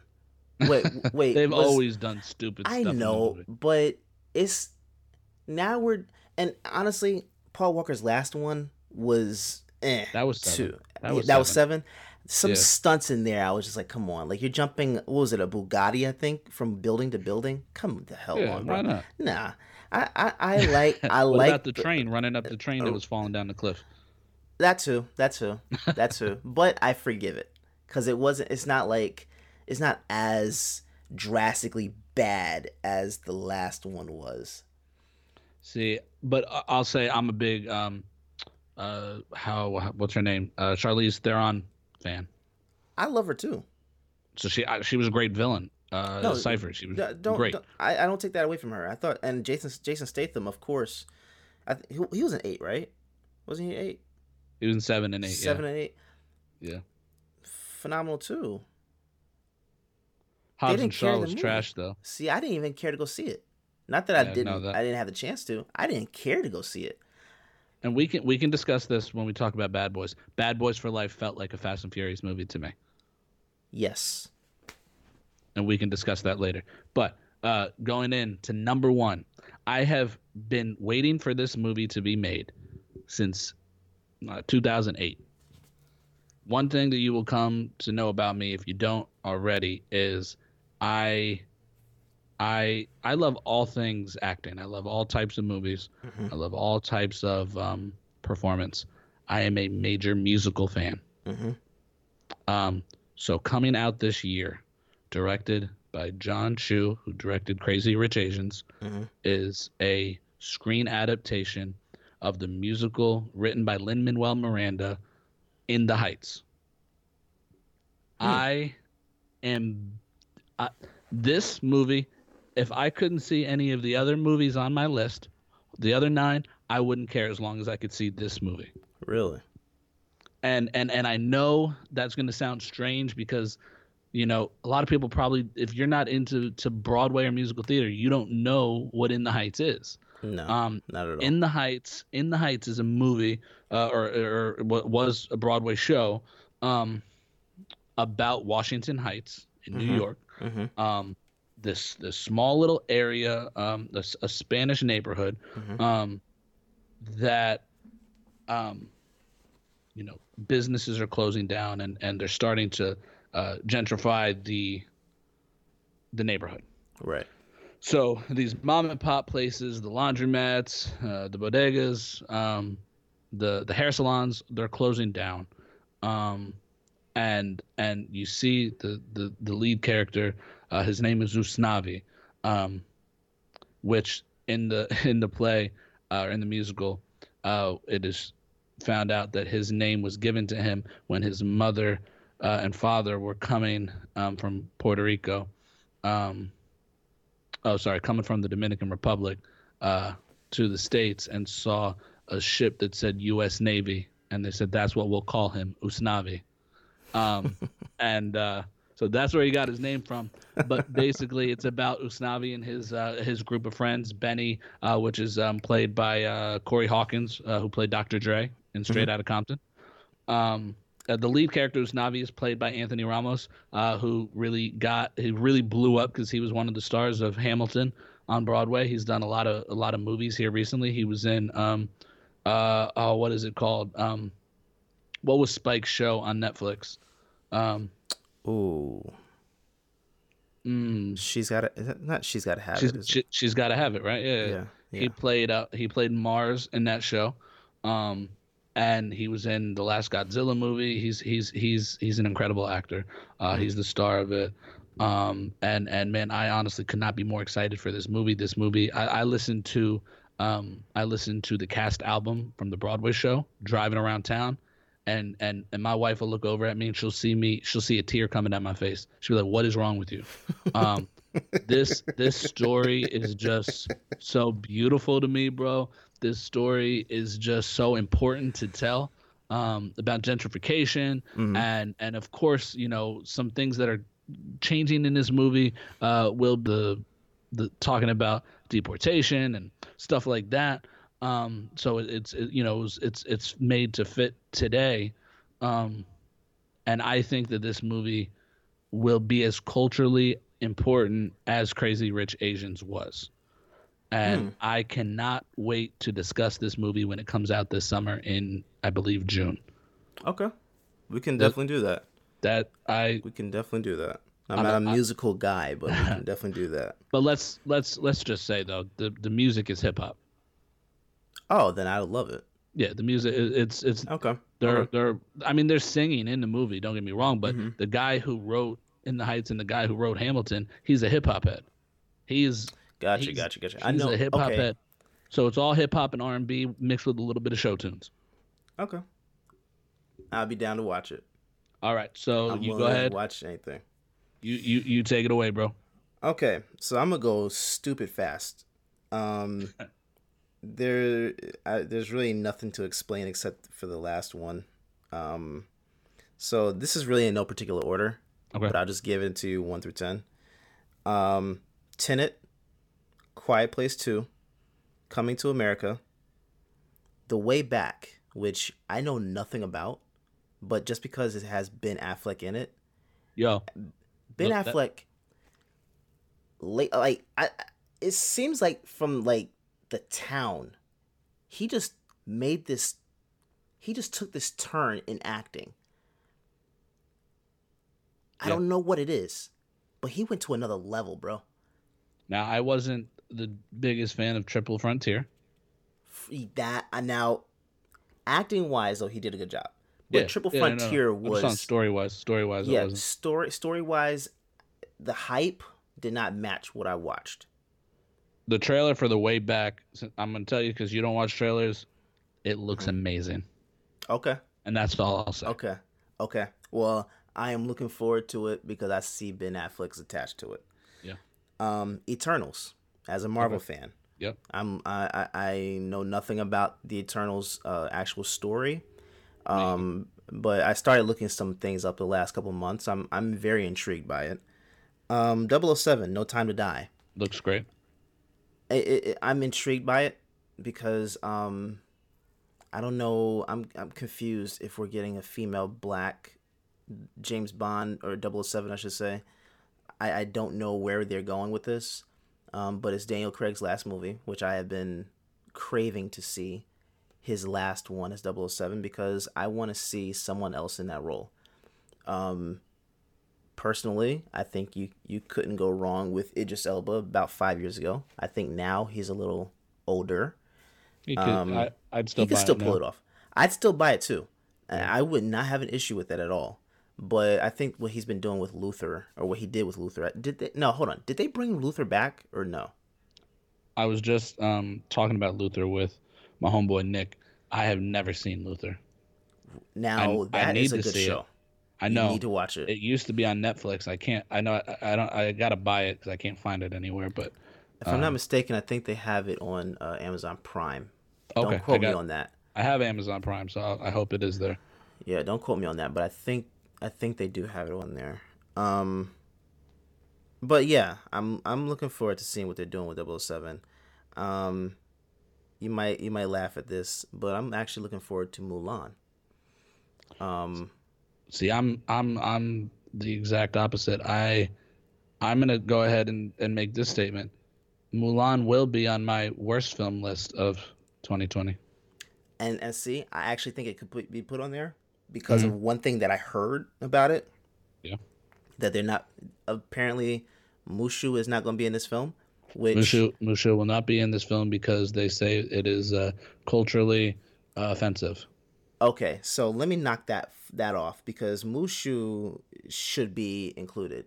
Yes, we're getting a phoenix instead, but I don't think this. I, from what I can tell, there will be The no Phoenix. Yeah, bird. Jesus Christ. There will be no, there will be no um no voice acting for this bird. It All will- right, well, it's just gonna kick it. scrapped. I'll put Top Gun in there, and I haven't Okay. even seen the first Top Gun. And let Um, well let me let me say this too. They cut all the music out from Mulan too. It's not a musical. Why? Oh no music in because they my want it to be an epic. See, this is now taking a turn. I, I, I if you're going, my thing is if you're going like like what they did with Jungle Book, like Mm-hmm. what they did with um, Lion King, Aladdin. If you're bringing these live these these animated films to live action, I want the music in there as well. Like Yeah, that's see- a part of it. What I'm thinking right now is going to sound uh, like I'm contradicting myself because of my opinion on Lion King. Is but if Mm-hmm. you're if you're going to adapt a movie, adapt the movie. Don't change everything. Lion King Yeah. was shot for shot the same movie, um, but adapt the movie. I want Mushu, and and if it is culturally offensive, I understand changing it to something else, but I still want a voice actor playing that role. Eddie Murphy. I want Eddie Murphy. I want Kevin Hart. I don't. I want. Bro. I don't care who I get. I just. I. I. We, give me Will. Uh, what's his name from Boy Meets World? I don't care. I just. I want a voice actor doing. I don't want a bird flying around doing nothing.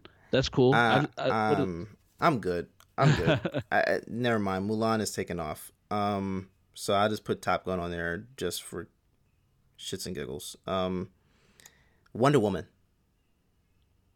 I we am gon- actually We're gonna looking forward to disagree that. a lot. I'm looking forward to it. Um, I'm only looking forward to it because I think the character of Wonder Woman is great. The the the first film, I liked it. I I liked it a lot. I don't like these comic book movies being set in those times. It, that's why I didn't care for Captain America um, as well. It's just it's just hard for me to get into it. And that has So- nothing to do with anything else. So you have you've seen Wonder Woman, you've seen BVS, and you've seen Justice League. Yes. they are shoot shooting themselves in the foot with this one. Is was it Wonder Woman 1984? Mm-hmm. What happened to after everything that happened in the first Wonder Woman film? Um, after everything that happened there, she did not do anything heroic between then and Batman versus Superman. So what is happening in 1984? They're backstepping and and and and so everything that was said in in Wonder Woman, the first film, and BVS and Justice League, um, that that she gave up uh, being a superhero after um, Chris Pine's character died. Um, And I saw, I heard he's coming back. Like I don't he is understand back. why He is back in this I don't movie. understand that. Like, see, I'm looking forward to this, but I don't understand what I'm about to watch. No. If that makes sense, I just, I just, I don't get it. I'm not, I'm not attracted to that. Um, I'm not attracted to any of these movies in terms of DC because they're they discontinued this series. Like Aquaman two coming out. Why are you shooting it? It makes no sense. Um, we're not continuing with the storyline. So- So, but they're re they're rebooting with some of the same actors, but not all of the same No. actors. see, Like no, we have the I- Suicide Squad coming out with Yeah, with Margot Robbie cast. as Harley Quinn, but a couple of them we got Jai Courtney coming back as Boomerang, but we have Idris Elba coming in in an undisclosed role. Um, we got Pete I pray to God they're it. not they're not replacing Will Smith. Will Smith's not in the movie. I know. I'm saying with Idris Elba. Oh, that's what they were originally. That was what was planned, but then James Gunn came back and said that's not what they're going to do. He's going to play a different character. Okay. But Because I thought Will Smith and Margot Robbie had phenomenal chemistry. See, hey, Focus was a great movie. People, It really was. okay. It- See, I thought you were going to clown me. Focus was great. No, it was good. I, I, I, I um, they had some spots in there, but yeah, of course, like anything. Yeah. Um, and I'll round it out. The uh, I have Black Widow and Minions. There's another Minions movie coming out. I Rise love the. Yes, I love the whole series of Minions. Yeah. So, that's it for me. Okay. Well, I love your list. I love my list. Um, Yes, sir. so I'm I'm excited to the word. You know, we'll discuss these movies as they come out. Um, now, if you're okay with it, I think we should hold off on the Oscar nominations and predictions conversation uh, until next episode. As Just- well as Morbius. Okay, yeah, we can absolutely do that. Yes. Um, but what we do have to discuss is uh, we have to commentate on Bad Boys for Life. Bad Boys for Life. Would you like to start, or would you like me to? I'll just say this. I did not know what I was going to go see. As yep, same for me. Because I, again, I didn't watch the trailer. I just knew what I knew about the first two movies. Um, bro, that was a phenomenal job. I I I pray to God they do not decide to do a fourth one. Minutes before starting recording, they announced that they are in pre-production for Bad Boys 4. Jesus Christ. Did you just stand up? I heard all. Minutes before we started this. Why? Man, you know what? I'm not mad at it, but I, let's not go past four. We should go past three. That okay. Well, let's let's go let's go back to the beginning, and then we can discuss why there will be a four because you and I both know that they Yes. were leading to that. Um, yes. So, Bad Boy, I'm going to make a bold statement. I have seen Okay. some critics say this, so maybe it's not so bold after all. Um, Bad Okay. Boys 1 was a great movie. Bad Mhm. Boys 2, some people didn't like it. I loved it. I think the introduction uh, in that movie, um, the opening, I mean, sorry, um, was phenomenal. I love that opening. Um, Will Smith and Martin Lawrence, um, you know, ripping that KKK robe off and a blue power Yes. motherfucker. Like I love Yes. that opening. That is Hilarious. a great opening. Um, great movie. Uh, I loved Gabrielle Union in that movie. I do Mm-hmm. wish we could have seen her in this. Um, but she is doing the Bad Boys TV show with Jessica Alba. I don't know if you've ever seen that. No, I didn't even know about it. It's on uh, Spectrum. That is why, because it's That's why I don't know That's about why. it. Um, it's a What is this Spectrum their original. first season? They just got renewed for season two. They're going into season two now. Um, Okay. I've seen a couple episodes. It's not awful, but it's not great. Um, I love Gabrielle Union. I love her too. I'm not the biggest Jessica Alba fan. No. I will say um, we've discussed this. Friday Night Lights is my favorite TV show of all times. Um, One of the leads from Friday Night Lights is a co-lead in the show, so I do enjoy seeing him in this. Um, but I I haven't uh, I haven't stayed updated on it. Uh, but anyway, Bad Boys for Life um, picks up 17 years after Bad Boys 2 leaves off. Um, they're now uh, you know, Mike Lowrey and Mar- uh, Marcus Burnett are entering their 50s, and they're both just like the other two movies. They're both in really different places. Yes. Um, but I think that it that it's heightened now uh, with their age. Um, Marcus is is done. He's ready to retire. He's ready for the violence to be done. He's ready for the murders to be done. He is he's done. He's ready to retire. Um, the movie opens with the birth of his grandson, um, and that changed his life in that moment. And and he said at that moment, I'm done. Um, Mm-hmm. so, and, and stop me if you want to commentate on anything. I'm just gonna try to break it down a little bit. Break it. Break it down. Um, so you know, it's a beautiful moment. We I loved seeing Reggie. I loved me too. seeing Reggie. Um, Me too. That was hilarious. That scene from Bad Boys 2 is maybe one of my favorite film scenes of all time. Yeah. Uh, uh, it is is seeing Reggie was great, and he still seems scared. He's still scared of them. Um, now, did you hear the story about that whole scene? I- About how yeah. he was scared. I saw the interview with uh, Breakfast Club. Yes. That Was that not phenomenal? That was here. Explain it. Explain it to the listeners. So if you haven't seen the the interview, uh, go check it out. Will Smith and and um, Martin Lawrence were on their press tour for Bad Boys for Life, and they were discussing Reggie's character.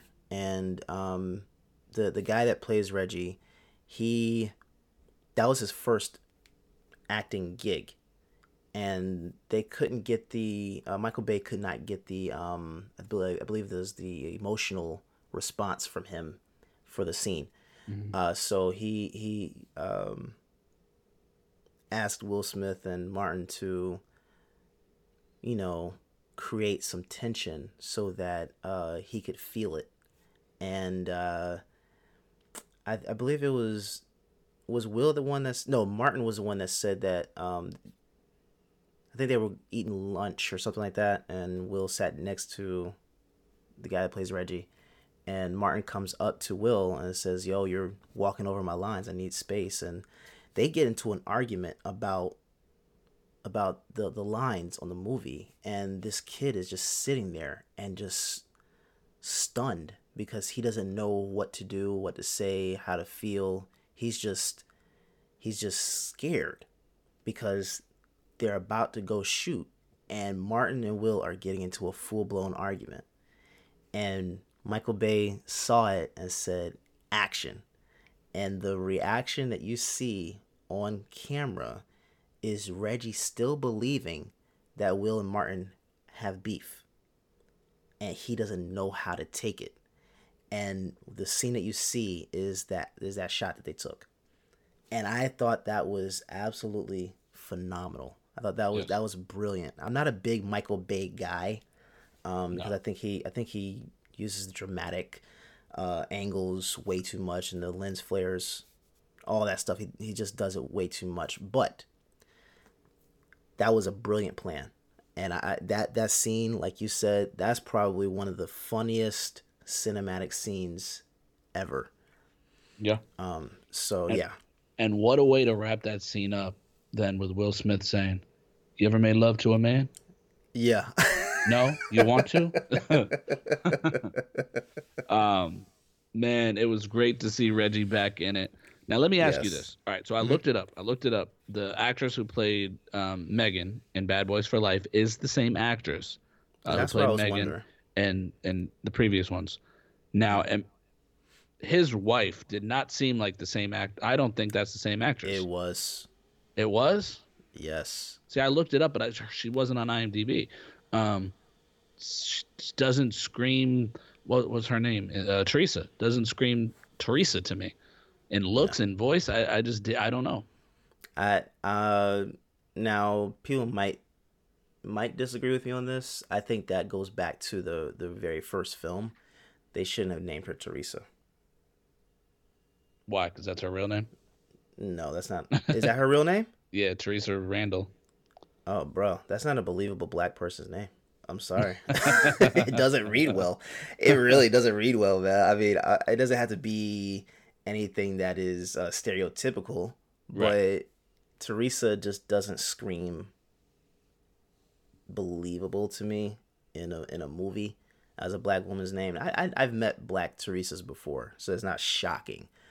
But it just I think the name versus her dynamic in the film s for some reason something just never matched with that for me with her ever ever so hey Yeah. maybe that's it though So yeah, I mean, for some reason they just seem different to me. But uh, I digress. Um, you know, so you we we find uh, Mike and Marcus and and the rest of the PD, including Captain Howard, whom I love in all the films. Um, yes. They're celebrating uh, at a bar, and um, and and and Martin Lawrence says, uh, or sorry, Marcus Burnett says that he clearly outran uh, Mike Lowrey when they were running to the hospital. And uh, Mike's like, "Oh, okay, so you think you could outrun me in a foot race?" And um, and Mark is like, "Oh, absolutely." So they they they go outside and they have a foot race. Um, and we see at the end of the foot race, Mike Lowrey turn around to kind of gloat, and he gets three bullets in his chest yes which I don't know if this was your experience, but when that happened, it brought me right back to that opening scene in Bad Boys 2 when he says, you know, if you want to keep back in Brody, I'm going to just plant one in your chest. Like, oh that brought it right back there to me, which I, I'm sure that's not what they were going for, but it, like, it's like, that's like, I think to me, something that Marcus was talking about was karma, um, that it comes back. And, and that, that connected to me. which is Um, a theme that that actually played throughout the film Yes. marcus did carry that that uh theme throughout the film um so that that that makes perfect sense. So we see we see um, you know Mike go into the hospital, and they kind of play it for a second like he died, um, but then we it's like six months later, and you see people in suits and looks like a funeral, and then you know the camera pans out, and it's um, Megan and Reggie's wedding. Um, so Reggie made an honest, uh, honest woman out of out of Megan, uh, which was uh, what Marcus said he needed to do. Um, and then we see that that Mike has made it and he's doing well. Um, but now uh, he wants revenge, like anybody would probably want revenge if somebody put three bullets in him. Um, he wants revenge, so he wants to be put on the case. But Captain Howard says no. Um, that this new group, which uh, is called Ammo, um, would be taking the case. Now, you tell me, Dirk. Did you like Ammo? I thought they were cool. Um, I thought they were cool but unnecessary. Unnecessary, very unnecessary. Now, let's not be surprised if we get an Ammo spinoff. Oh, not at all. I, don't I, want I it, but I'm not surprised. Milk, I could see them milking it. Yeah. Now, the High School Musical fan in me loved seeing Vanessa Hudgens. Yes, that was that was. I never. Now I will say I never saw High School Musical. Probably didn't not your type to. of movie, but yeah, I didn't care to. But yeah, it was good seeing her in a, um, in a, an adult uh, a role. Yeah, and she she's done a couple. Um, but she has also recently done a lot. She's done some Broadway shows and live musicals. She did Rent Live and Grease Live. Um, but so I thought Ammo was unnecessary but okay. Yeah, uh, I didn't mind. Um, they didn't hurt the film, right?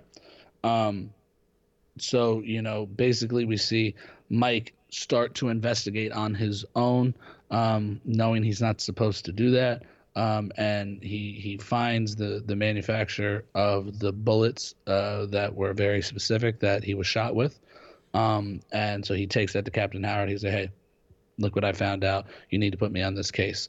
And so uh, Captain Howard um, places Will Smith to work, or places Mike, I'm sorry, to work with Ammo um, as a would you say supervisory consultant. role or you know just a consultant um, yeah and uh, but we, you know, Mike's not going to be no consultant. No, he's not. Which this leads me to the first action sequence in the film that I was excited about. Yes, was the one that happened in the was it a garage? Um, yes, that was exciting.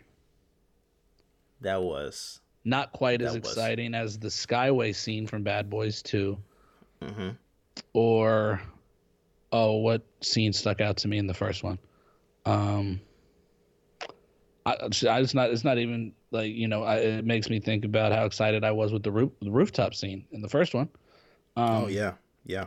But uh, it was exciting, and you know, to see Mike run in there, and uh, Vanessa Hudgens run in after him um, to have his back. That was that was a phenomenal sequence. It really was, um, and it was very not Michael Bay. you agree with me on that? Which I'm glad about. Yes. And that and that's something I want to say is that Bad Boys for Life is lucky to have not had Michael Bay in this. A part of this. Yes. He was in this. Yes. He did make yes. a cameo. Yes. He was in the film, but he was he did not direct. Um, they were lucky for that. I don't remember um, how to say their names, the directors, but um, they did great. They did a phenomenal job they made it different. The action sequence wasn't as um, cinematic. It felt more real. It felt more real. It did. Um, uh, Michael Bay has a, has a habit of doing a lot of quick cuts during action yes. scenes, which yes. for me as a viewer takes me out of it. Mm-hmm. These two directors stayed in on a lot of the shots. They did it the right way. Yes. Um, I think there's a place for both, but it was a nice break in this franchise, which, you know, um, a lot of the fights in this film were unrealistic while also feeling real because of the way they were shot. Yes. Um, I think if I think if Michael Bay had uh, directed this, those that did not feel real would have been more apparent. Yeah, I agree with you. Um, So I'm trying to remember exactly what happens next, but basically the person that they went into the garage for, uh, Will Smith was trying to keep safe, um, wound up dead because it's a Bad Boys movie and that's what's going to happen. Um, and Captain Howard comes in and he's like, "Oh, what the fuck is this?" Um, and uh, that that chemistry between Will Smith and whatever the actor's name is that plays Captain Howard, um, it it that felt Bad Boys to me. That felt really Bad Boys. Like like you know, we, I keep going back to Bad Boys too. I might like Bad Boys too more than I like one. Um, but it Which goes I back. would not blame you for. But it, it takes me right back to Bad Boys 2 and he's like, oh, there's there's there's all these dead corpses in the streets, and and and and and and you know, Mike's like, you know, I didn't kill them; they were already dead. Um, you know, the just their their um duality is really great. Yes. So you know we go on and uh, we continue to investigate um, and martin lawrence uh, gets a call he gets a call um, from i forget his name was he in one or two the other guy That I can't remember.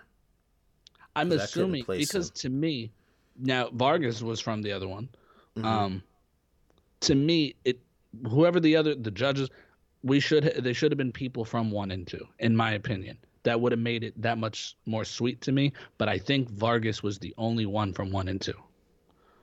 Um that I, and, and let me just take a step back to say that the person who shot mike was hunting different people uh, that were part of the P- pd that were judges or lawyers and mayor the mayor uh, you know so he was hunting all these people and killing them. So these people just started um, coming up dead.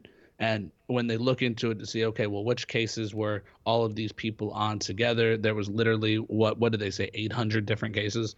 Mm-hmm. um, one of my favorite sequences in the movie was when um, they're at the nightclub. Yes. that was when what was that the character's name Swego Yeah. Zwego or something like that I think so. Swalo or something like that Sway. I think it was Swalo. I, I forget how they pronounced it. but that chase out of the club scene was great um, but being on the bikes was insane Yes. and you you go ahead and you you, you talk about that scene because I, I don't think I could do it justice I don't know that I can. Um, they, the way they shot that, um, was absolutely perfect. They they uh, for it being Will and Martin, um, which we're used to seeing Will in these action films. Martin, not so much. um, especially both- not now especially now right now yeah uh but they both looked comfortable in what they were doing. Um i absolutely phenomenal. I, I i i can't complain about that at all. Um they uh the movie uh the i'm sorry that scene I thought was hilarious and also uh, a little bit cringy.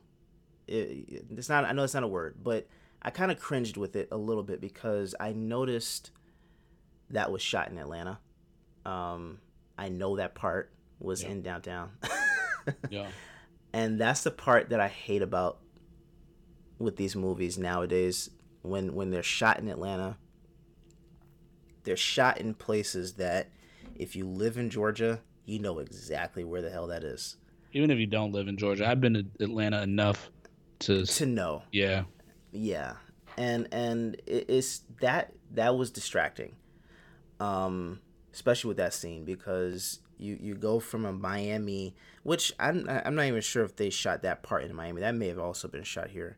But they did shoot a little in Miami but most was at Tyler Perry Studios Right. And and this part i- in and of itself that scene I, I felt took away from it because I was supposed to believe this was Miami, and I've been in Miami a couple of times. Um, traffic doesn't flow that way, so that was my only critique about that scene. Um, which I mean, you could say that pretty much about any action film, to be Right. honest. Uh, so it's not really too far fetched, but that was probably my only um, issue with that scene was was it, it- I could tell this was Atlanta. Like they literally, it looked like they drove out of Miami and drove right into downtown, because it was around the corner from my from my college. like you know, that's but that's that's my only uh, issue with that scene. But Outside of that, they that with it. scene was a lot of fun. it Like, was it, it, it was. you know, um, seeing Martin Lawrence uh, in that little sidecar was hilarious. that was awesome. I haven't seen a sidecar in years. I haven't seen a sidecar since the last time I saw Martin Lawrence in a sidecar in Wild Hogs. Ah, that's true. that is true. I forgot about Wild Hogs. So I, it made me think of that. Um, Yeah. And then, of course, because it's Bad Boys, there was a machine gun attached to the sidecar. Why not? Why not? Uh, but it was exciting. It was fun, and I think you know, uh, you know, when you go to a Bad Boys movie, I don't think that you're going for realism. I think No. you're going for excitement and you're going for fun, um, and that is what you're gonna get with this movie. So I, you know, I'm gonna I'm gonna stop with the the scene by scene, and I'm just gonna say that the villain of this villains of this movie are 10 times better than the villain from 1 and the villain from 2. Yes. And can I just say this? I actually think this one was better than one and two. It was absolutely better than 1 and 2. And that Is it- that a Michael Bay thing, or is that just how it the, the chips fell? did Michael Bay, I know he's he did the story, did he write for 1 and 2? That I don't know. Either way he did the story and as much as i love one and two as much as they were fun and funny and great there was so much more heart in this third film there was so many more stakes in this film Yes. there were so many more chances taken with this film Yes. and i think that's why i loved it Yes. It felt more real, and it just more grounded. more so so much more grounded and and and, and maybe that's just a maturity thing. May- Probably. maybe, maybe that comes with their aging. Maybe you know i don't know. But this movie to me look i'm a 23 year old guy but i felt like i could relate to this movie more than the other ones. I felt like i could understand the anger and hatred and and yearning for revenge on mike lowrey i could understand um, especially as a father um, marcus wanting to step away from being a detective I, I can see him wanting to get away from the violence and and and close calls with death and just be with his grandson. I, I like this movie. I understood where they were and why they were where they were. Yes. Yes. I completely So- agree with that. If I'm gonna go back to the villain for a 2nd um, do we give the reveal of the villain? This go for it. So Everyone just know this is a spoiler episode. all so if you have not watched yeah, if you have not watched the film that we discuss, watch the film before you listen to the episode because we will be spoiling whatever we discuss. So the we we we see early on in the film, really, I think it's not the opening scene, but right after the childbirth, um, we see this young guy who, when he was first shown uh, in the shadows, um, where you could barely see his face, I thought it was J. Cole. For a quick second, for a quick second, I was like, "That's J. Cole," and then when he stepped into the light, I was like, "No, it's not." Um, but um, he's okay. So I, I, I, I, I'm sorry. I stepped ahead of myself. There is um, a shot that takes place in a Mexican prison. Um, and you know they're in what seems to be where they're you know uh, folding all the laundry and towels and and prison uniforms and stuff like that and and this guard is going around and kind of yelling at everybody to hurry up and do their job and she goes to this one person this one lady who is seems to be praying is what i thought. Um, and then very quickly she turns around and stabs this guard uncontrollably and then other people other inmates come and can also stab this woman. Um, what was really exciting to me was when I saw it. I knew I as soon as it was happening, it's like, oh, that's amazing. Um, there was a quick change, just like on Broadway. There was a quick change. Um, this inmate quickly took the uh, guard uniform off of this prison guard. They shoved her body in one of the washers or dryers and she laid there lifeless as if she was the guard. So they dr- they picked her up and they brought her out and they put her in an ambulance and they're driving. The v- the, the ambulance has to come to a stop because the blo- the roads are blocked and she gets up. She like sits up real quickly and stabs the um, the EMTs and um, then you know that that's when we see the young kid, um, the young guy, uh, shoot everybody who was there, uh, except for the woman. Um, now we quickly see that that woman uh, is the young gentleman's mother. Yes. And this guy has been trained beyond belief. He is James Bond trained. Mm-hmm. He, he is phenomenal with a gun. And this younger guy is the man who shot Mar- uh, Mike three times in the chest, and he is the one killing all these other uh, people in Miami. And it is revealed later on in the film. Um, Mike Lowrey makes the connection um, when this younger guy says a specific phrase to him, which was what was it? Hasta, hasta uh, fuego. Hasta, hasta el fuego. Hasta el fuego, and the look in Mike's eyes, he knew right away what was happening. Mm-hmm. He knew where that quote was from, and at that time, this happens right after that. Um, that scene where they're on motorcycles. Uh, he's actually holding on to that ladder that would hang out of a helicopter. He lets go. He knows exactly who this kid is, or well, roughly who this guy is. Um, and, a, and a scene later, we we see, um, which to me this was such an emotional scene that we haven't we didn't, didn't see in one and two. Yeah. The scene where Mike is sitting on the ground in a parking garage, and Martin Lawrence or Marcus comes out and talks to him, and and, Mike is kind of pouring his heart out, um, talking about how um, before what everything that happened in one, he was an undercover cop uh, uh, with the Mexican cartel or Mexican gang, um, and he was the this woman's driver. Her husband was the person who ran this entire gang, and him and this woman fell in love um, and he Mike was going to throw it all away, and he was going to run away with this woman, um, and you know, very at the last minute, he um, decides that he can't do that. He has to do what's right, and he throws throws her in prison, basically, or allows her to be thrown in prison, um, and then he just moves on.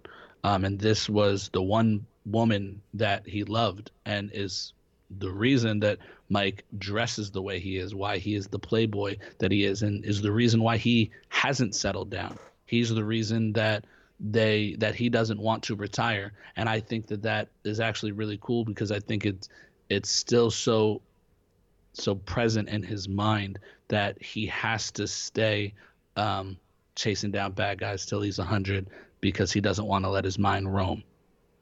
Right. And of course, this moment uh, is broken up by some Martin Lawrence humor. Um, and and he's like, hold on, you fucked a witch because she was known as the witch. Um, yeah. You can't be fucking witches with no condoms, bro. Uh, um, but Will Smith realizes that the man who shot him was his son. Right. Which is the growth that we want in a Bad Boys for Life. Yes. We want to see Mike as a father. Because there's no point if he's the same as he was in one and two. Correct. Um, and it just made the stakes that much more important. And then we see Mike and uh, Marcus on an airplane going to Mexico, and and and Mike makes the bold statement and says, "I'm going to kill my son." What did you think when you heard that? Um, I was I I. Let me let me say this. I didn't blame him. No, I don't think you can, but it does I- it does hit you like a jab real quick. It's like a subtle jab. Yeah. For me, because I I actually felt like you know what. I would if I was if I was in that place. I would be thinking the same thing. Yeah.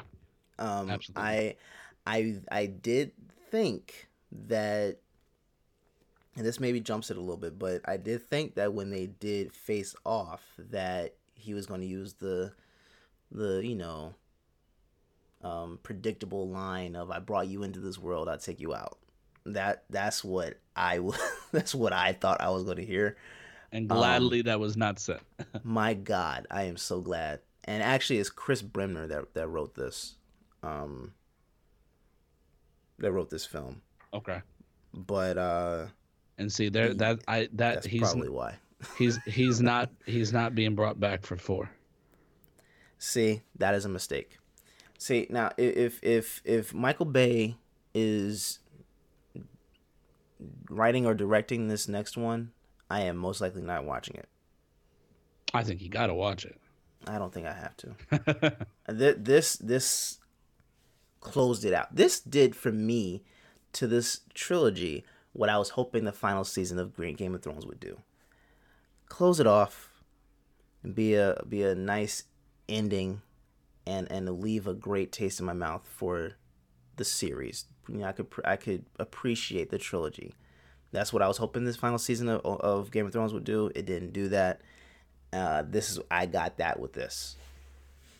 I I would say if not for the, um, well actually let's let's just say, of course you know the, the Marcus and Mike they they win they the the um the mother the who was who was Mike's um woman who he was in love with, she's killed she dies she loses she's gone for um after she puts a bullet in her son Yes.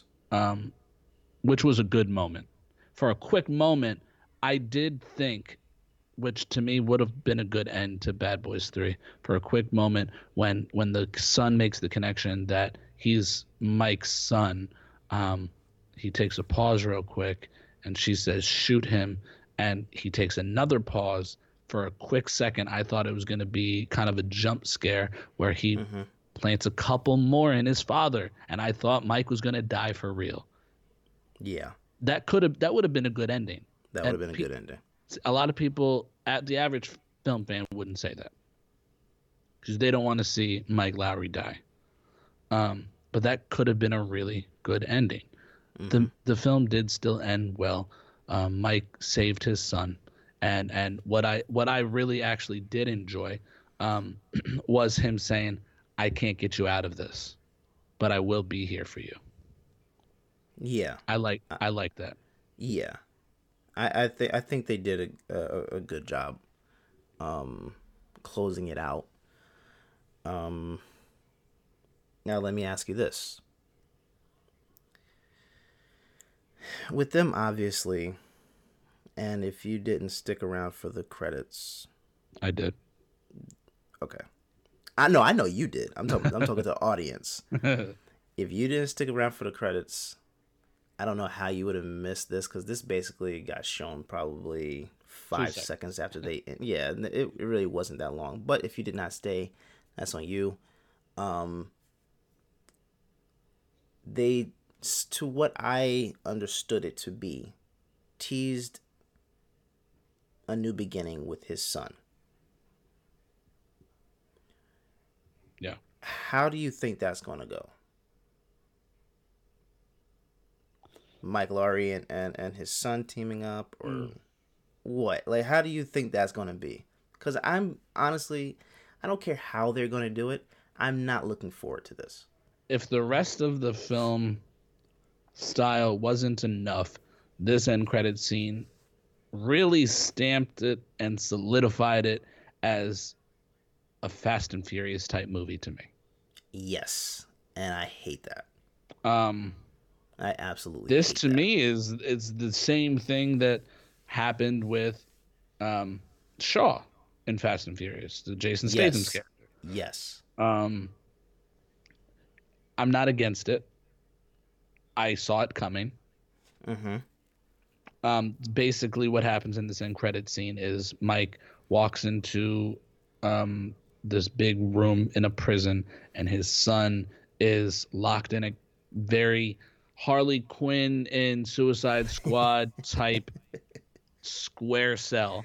Yes. Um, and he walks up to him. He's like, "How you doing?" He's uh, um, I'm atoning for my sins. Uh, and he said, "I may have an opportunity for you to shave some time off your sentence. Would you be interested?" And he says, "Yes." Of course. Then that's the end of the movie. Um, saw it coming. Mhm. Uh, it could go. It could go bad. You can if- see it, right? yeah if, if it's not done well but i did look it up uh, i was i was wrong um brenner is back for four Okay. Brem, bremner sorry um now i don't know how soon this is going to come because sony just sony today signed him to write bad boys 4 and also national treasure 3 I saw that. now i don't know what's going to come first I would assume National Treasure is first. I, as much as I like National Treasure, I would prefer to see Bad Boys first. Um, it, it's really going to be whatever Sony thinks is going to make them more money. Because Martin's really got nothing on his plate other than his stand-up. He- He's on the Lit AF tour right now, um, and Will. I'm sure he has always always has things on his plate, but I think the only movie in the near future that he's filming is the biopic of uh, Venus and Serena's father. I forgot about that. And that's why he has the full beard. I don't all like the, that. I don't like that he is cast as that role. I don't know enough about their father to know to you know. Oh, I don't. I don't either. But here's the thing: he looks nothing like him. but did he look their, anything their, fa- like their father? like? Their father's darker. He's not that complexion. Did he look anything like Christopher whatever from Pursuit of Happiness? No. Fair point. Did he look anything like um uh, what's his name from the what's the movie's name? Uh Concussion? Concussion? No. No. Which and that was a horrible, horrible accent. Yes, it was. By the way, absolutely trash. Yeah. But no, I, I I get it. I would prefer someone else though. Because You know who might when you're talking about Venus and job? Serena, who? Sorry. I don't mean No, no, go ahead. You know who might not have done a bad job? Um, is uh, Sterling Brown. Yes, see, that would have been perfect. He would have been perfect. I I love Sterling Brown. Yeah, he's He would have been it- perfect. he- Will Smith, I, lo- I love Will Smith. I, Will I- I Smith's the bigger star. He, Yes. regardless of his string of bad movies, uh, Yes. or what critics would say is bad movies, I, I still see some good in, in the bad, except for After Earth. Fuck that movie. Um, I didn't even go see that. I didn't want to waste my time. uh, Will Smith's gonna make more money than Sterling Brown. He will. Um, but to me, when you're talking about the father of Venus and Serena, it's not. It's not just that they are black women. They are darker women. Right. You know that that is a that is a huge part of their story. You know, um, you know, a lot of people might not talk about it too much, but that is a part of it. And and a part of that is their dad is darker skin. And I wanted to see a darker man for that role. Sterling would have been perfect. His complexion is right there. Absolutely perfect. Um, he- he's um, I, I like. I feel like I'm speaking ill of Will Smith when I say this. Sterling Brown is probably a better dramatic actor. Thank you. Thank you. A- a- Uh. and and it's not that Will can't go there, but Will is Will. to me- I don't care if it's. Ali. I don't care if Yes. it's what happened is he's Yes. Will. He has that charm, and I don't know that their father should have that charm. The little that I do know. thank yeah, he shouldn't. He shouldn't. He's from Compton. he shouldn't. Right. But yeah, I, I if they if they go ahead and do four, um, which they are, I, I, I'm Now they're not. There's Not no. There's no it. way that they do four without Martin Lawrence. I saw some people say Not at that all. that it's going to be a team up uh, movie of just Will Smith and uh, or Mike and his son. That's not going to happen. no. There's no, No, way they Sony might would ever not- they- greenlight that. Now they might do more of the action uh, uh, scenes, but I don't think that it's going to be just just those two. I could see his son ending up being a part of Ammo. I could see that. Now that I And- could see. That could be a cool spin-off. That would make the spin-off more interesting to me. Yeah. That I could see. that direction. That Yes. because the the kid. I don't know who plays the kid, but he was a good actor. Yeah, he was pretty good. Um, I I, I, I would like that would put me in favor of that spinoff. Um, but all in all, man, look, we went on uh, so many tangents this episode. Um, I I apologize to the audience for such a long episode, but all in all, to wrap up Bad Boys for Life, um, out of a ten, mm, give it a seven point five or an eight. I'd say eight, eight point two.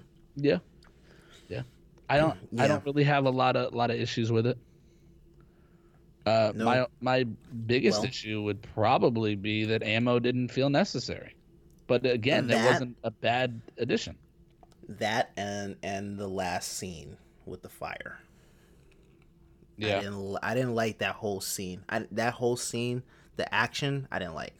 I didn't like the color, and that's just an editing thing for me. Yeah, that's an editing issue. Yeah. That was my. I didn't. I it it was kind of glaring to me, but I was okay with the with the color. I did not appreciate the action of it. Yeah, it was jarring. Like it was like, jarring. Dude spearing a pillar, just not necessary. Well, and that's just his, unnecessary. that the kid's mom, uh, uh, Isabel. She fell on a spear, but and my thing with that was that already happened in the film with the first guy With that the first guy. in the gar- in the garage. I don't need to see the Yeah. same thing twice. yeah, The only thing different was she's on fire. yeah. Wish the fire looked trash. Yeah, but that fire sequence made me say, "Oh, maybe there's some Michael Bay in it." Yeah, me too. That that part I did. I I felt him.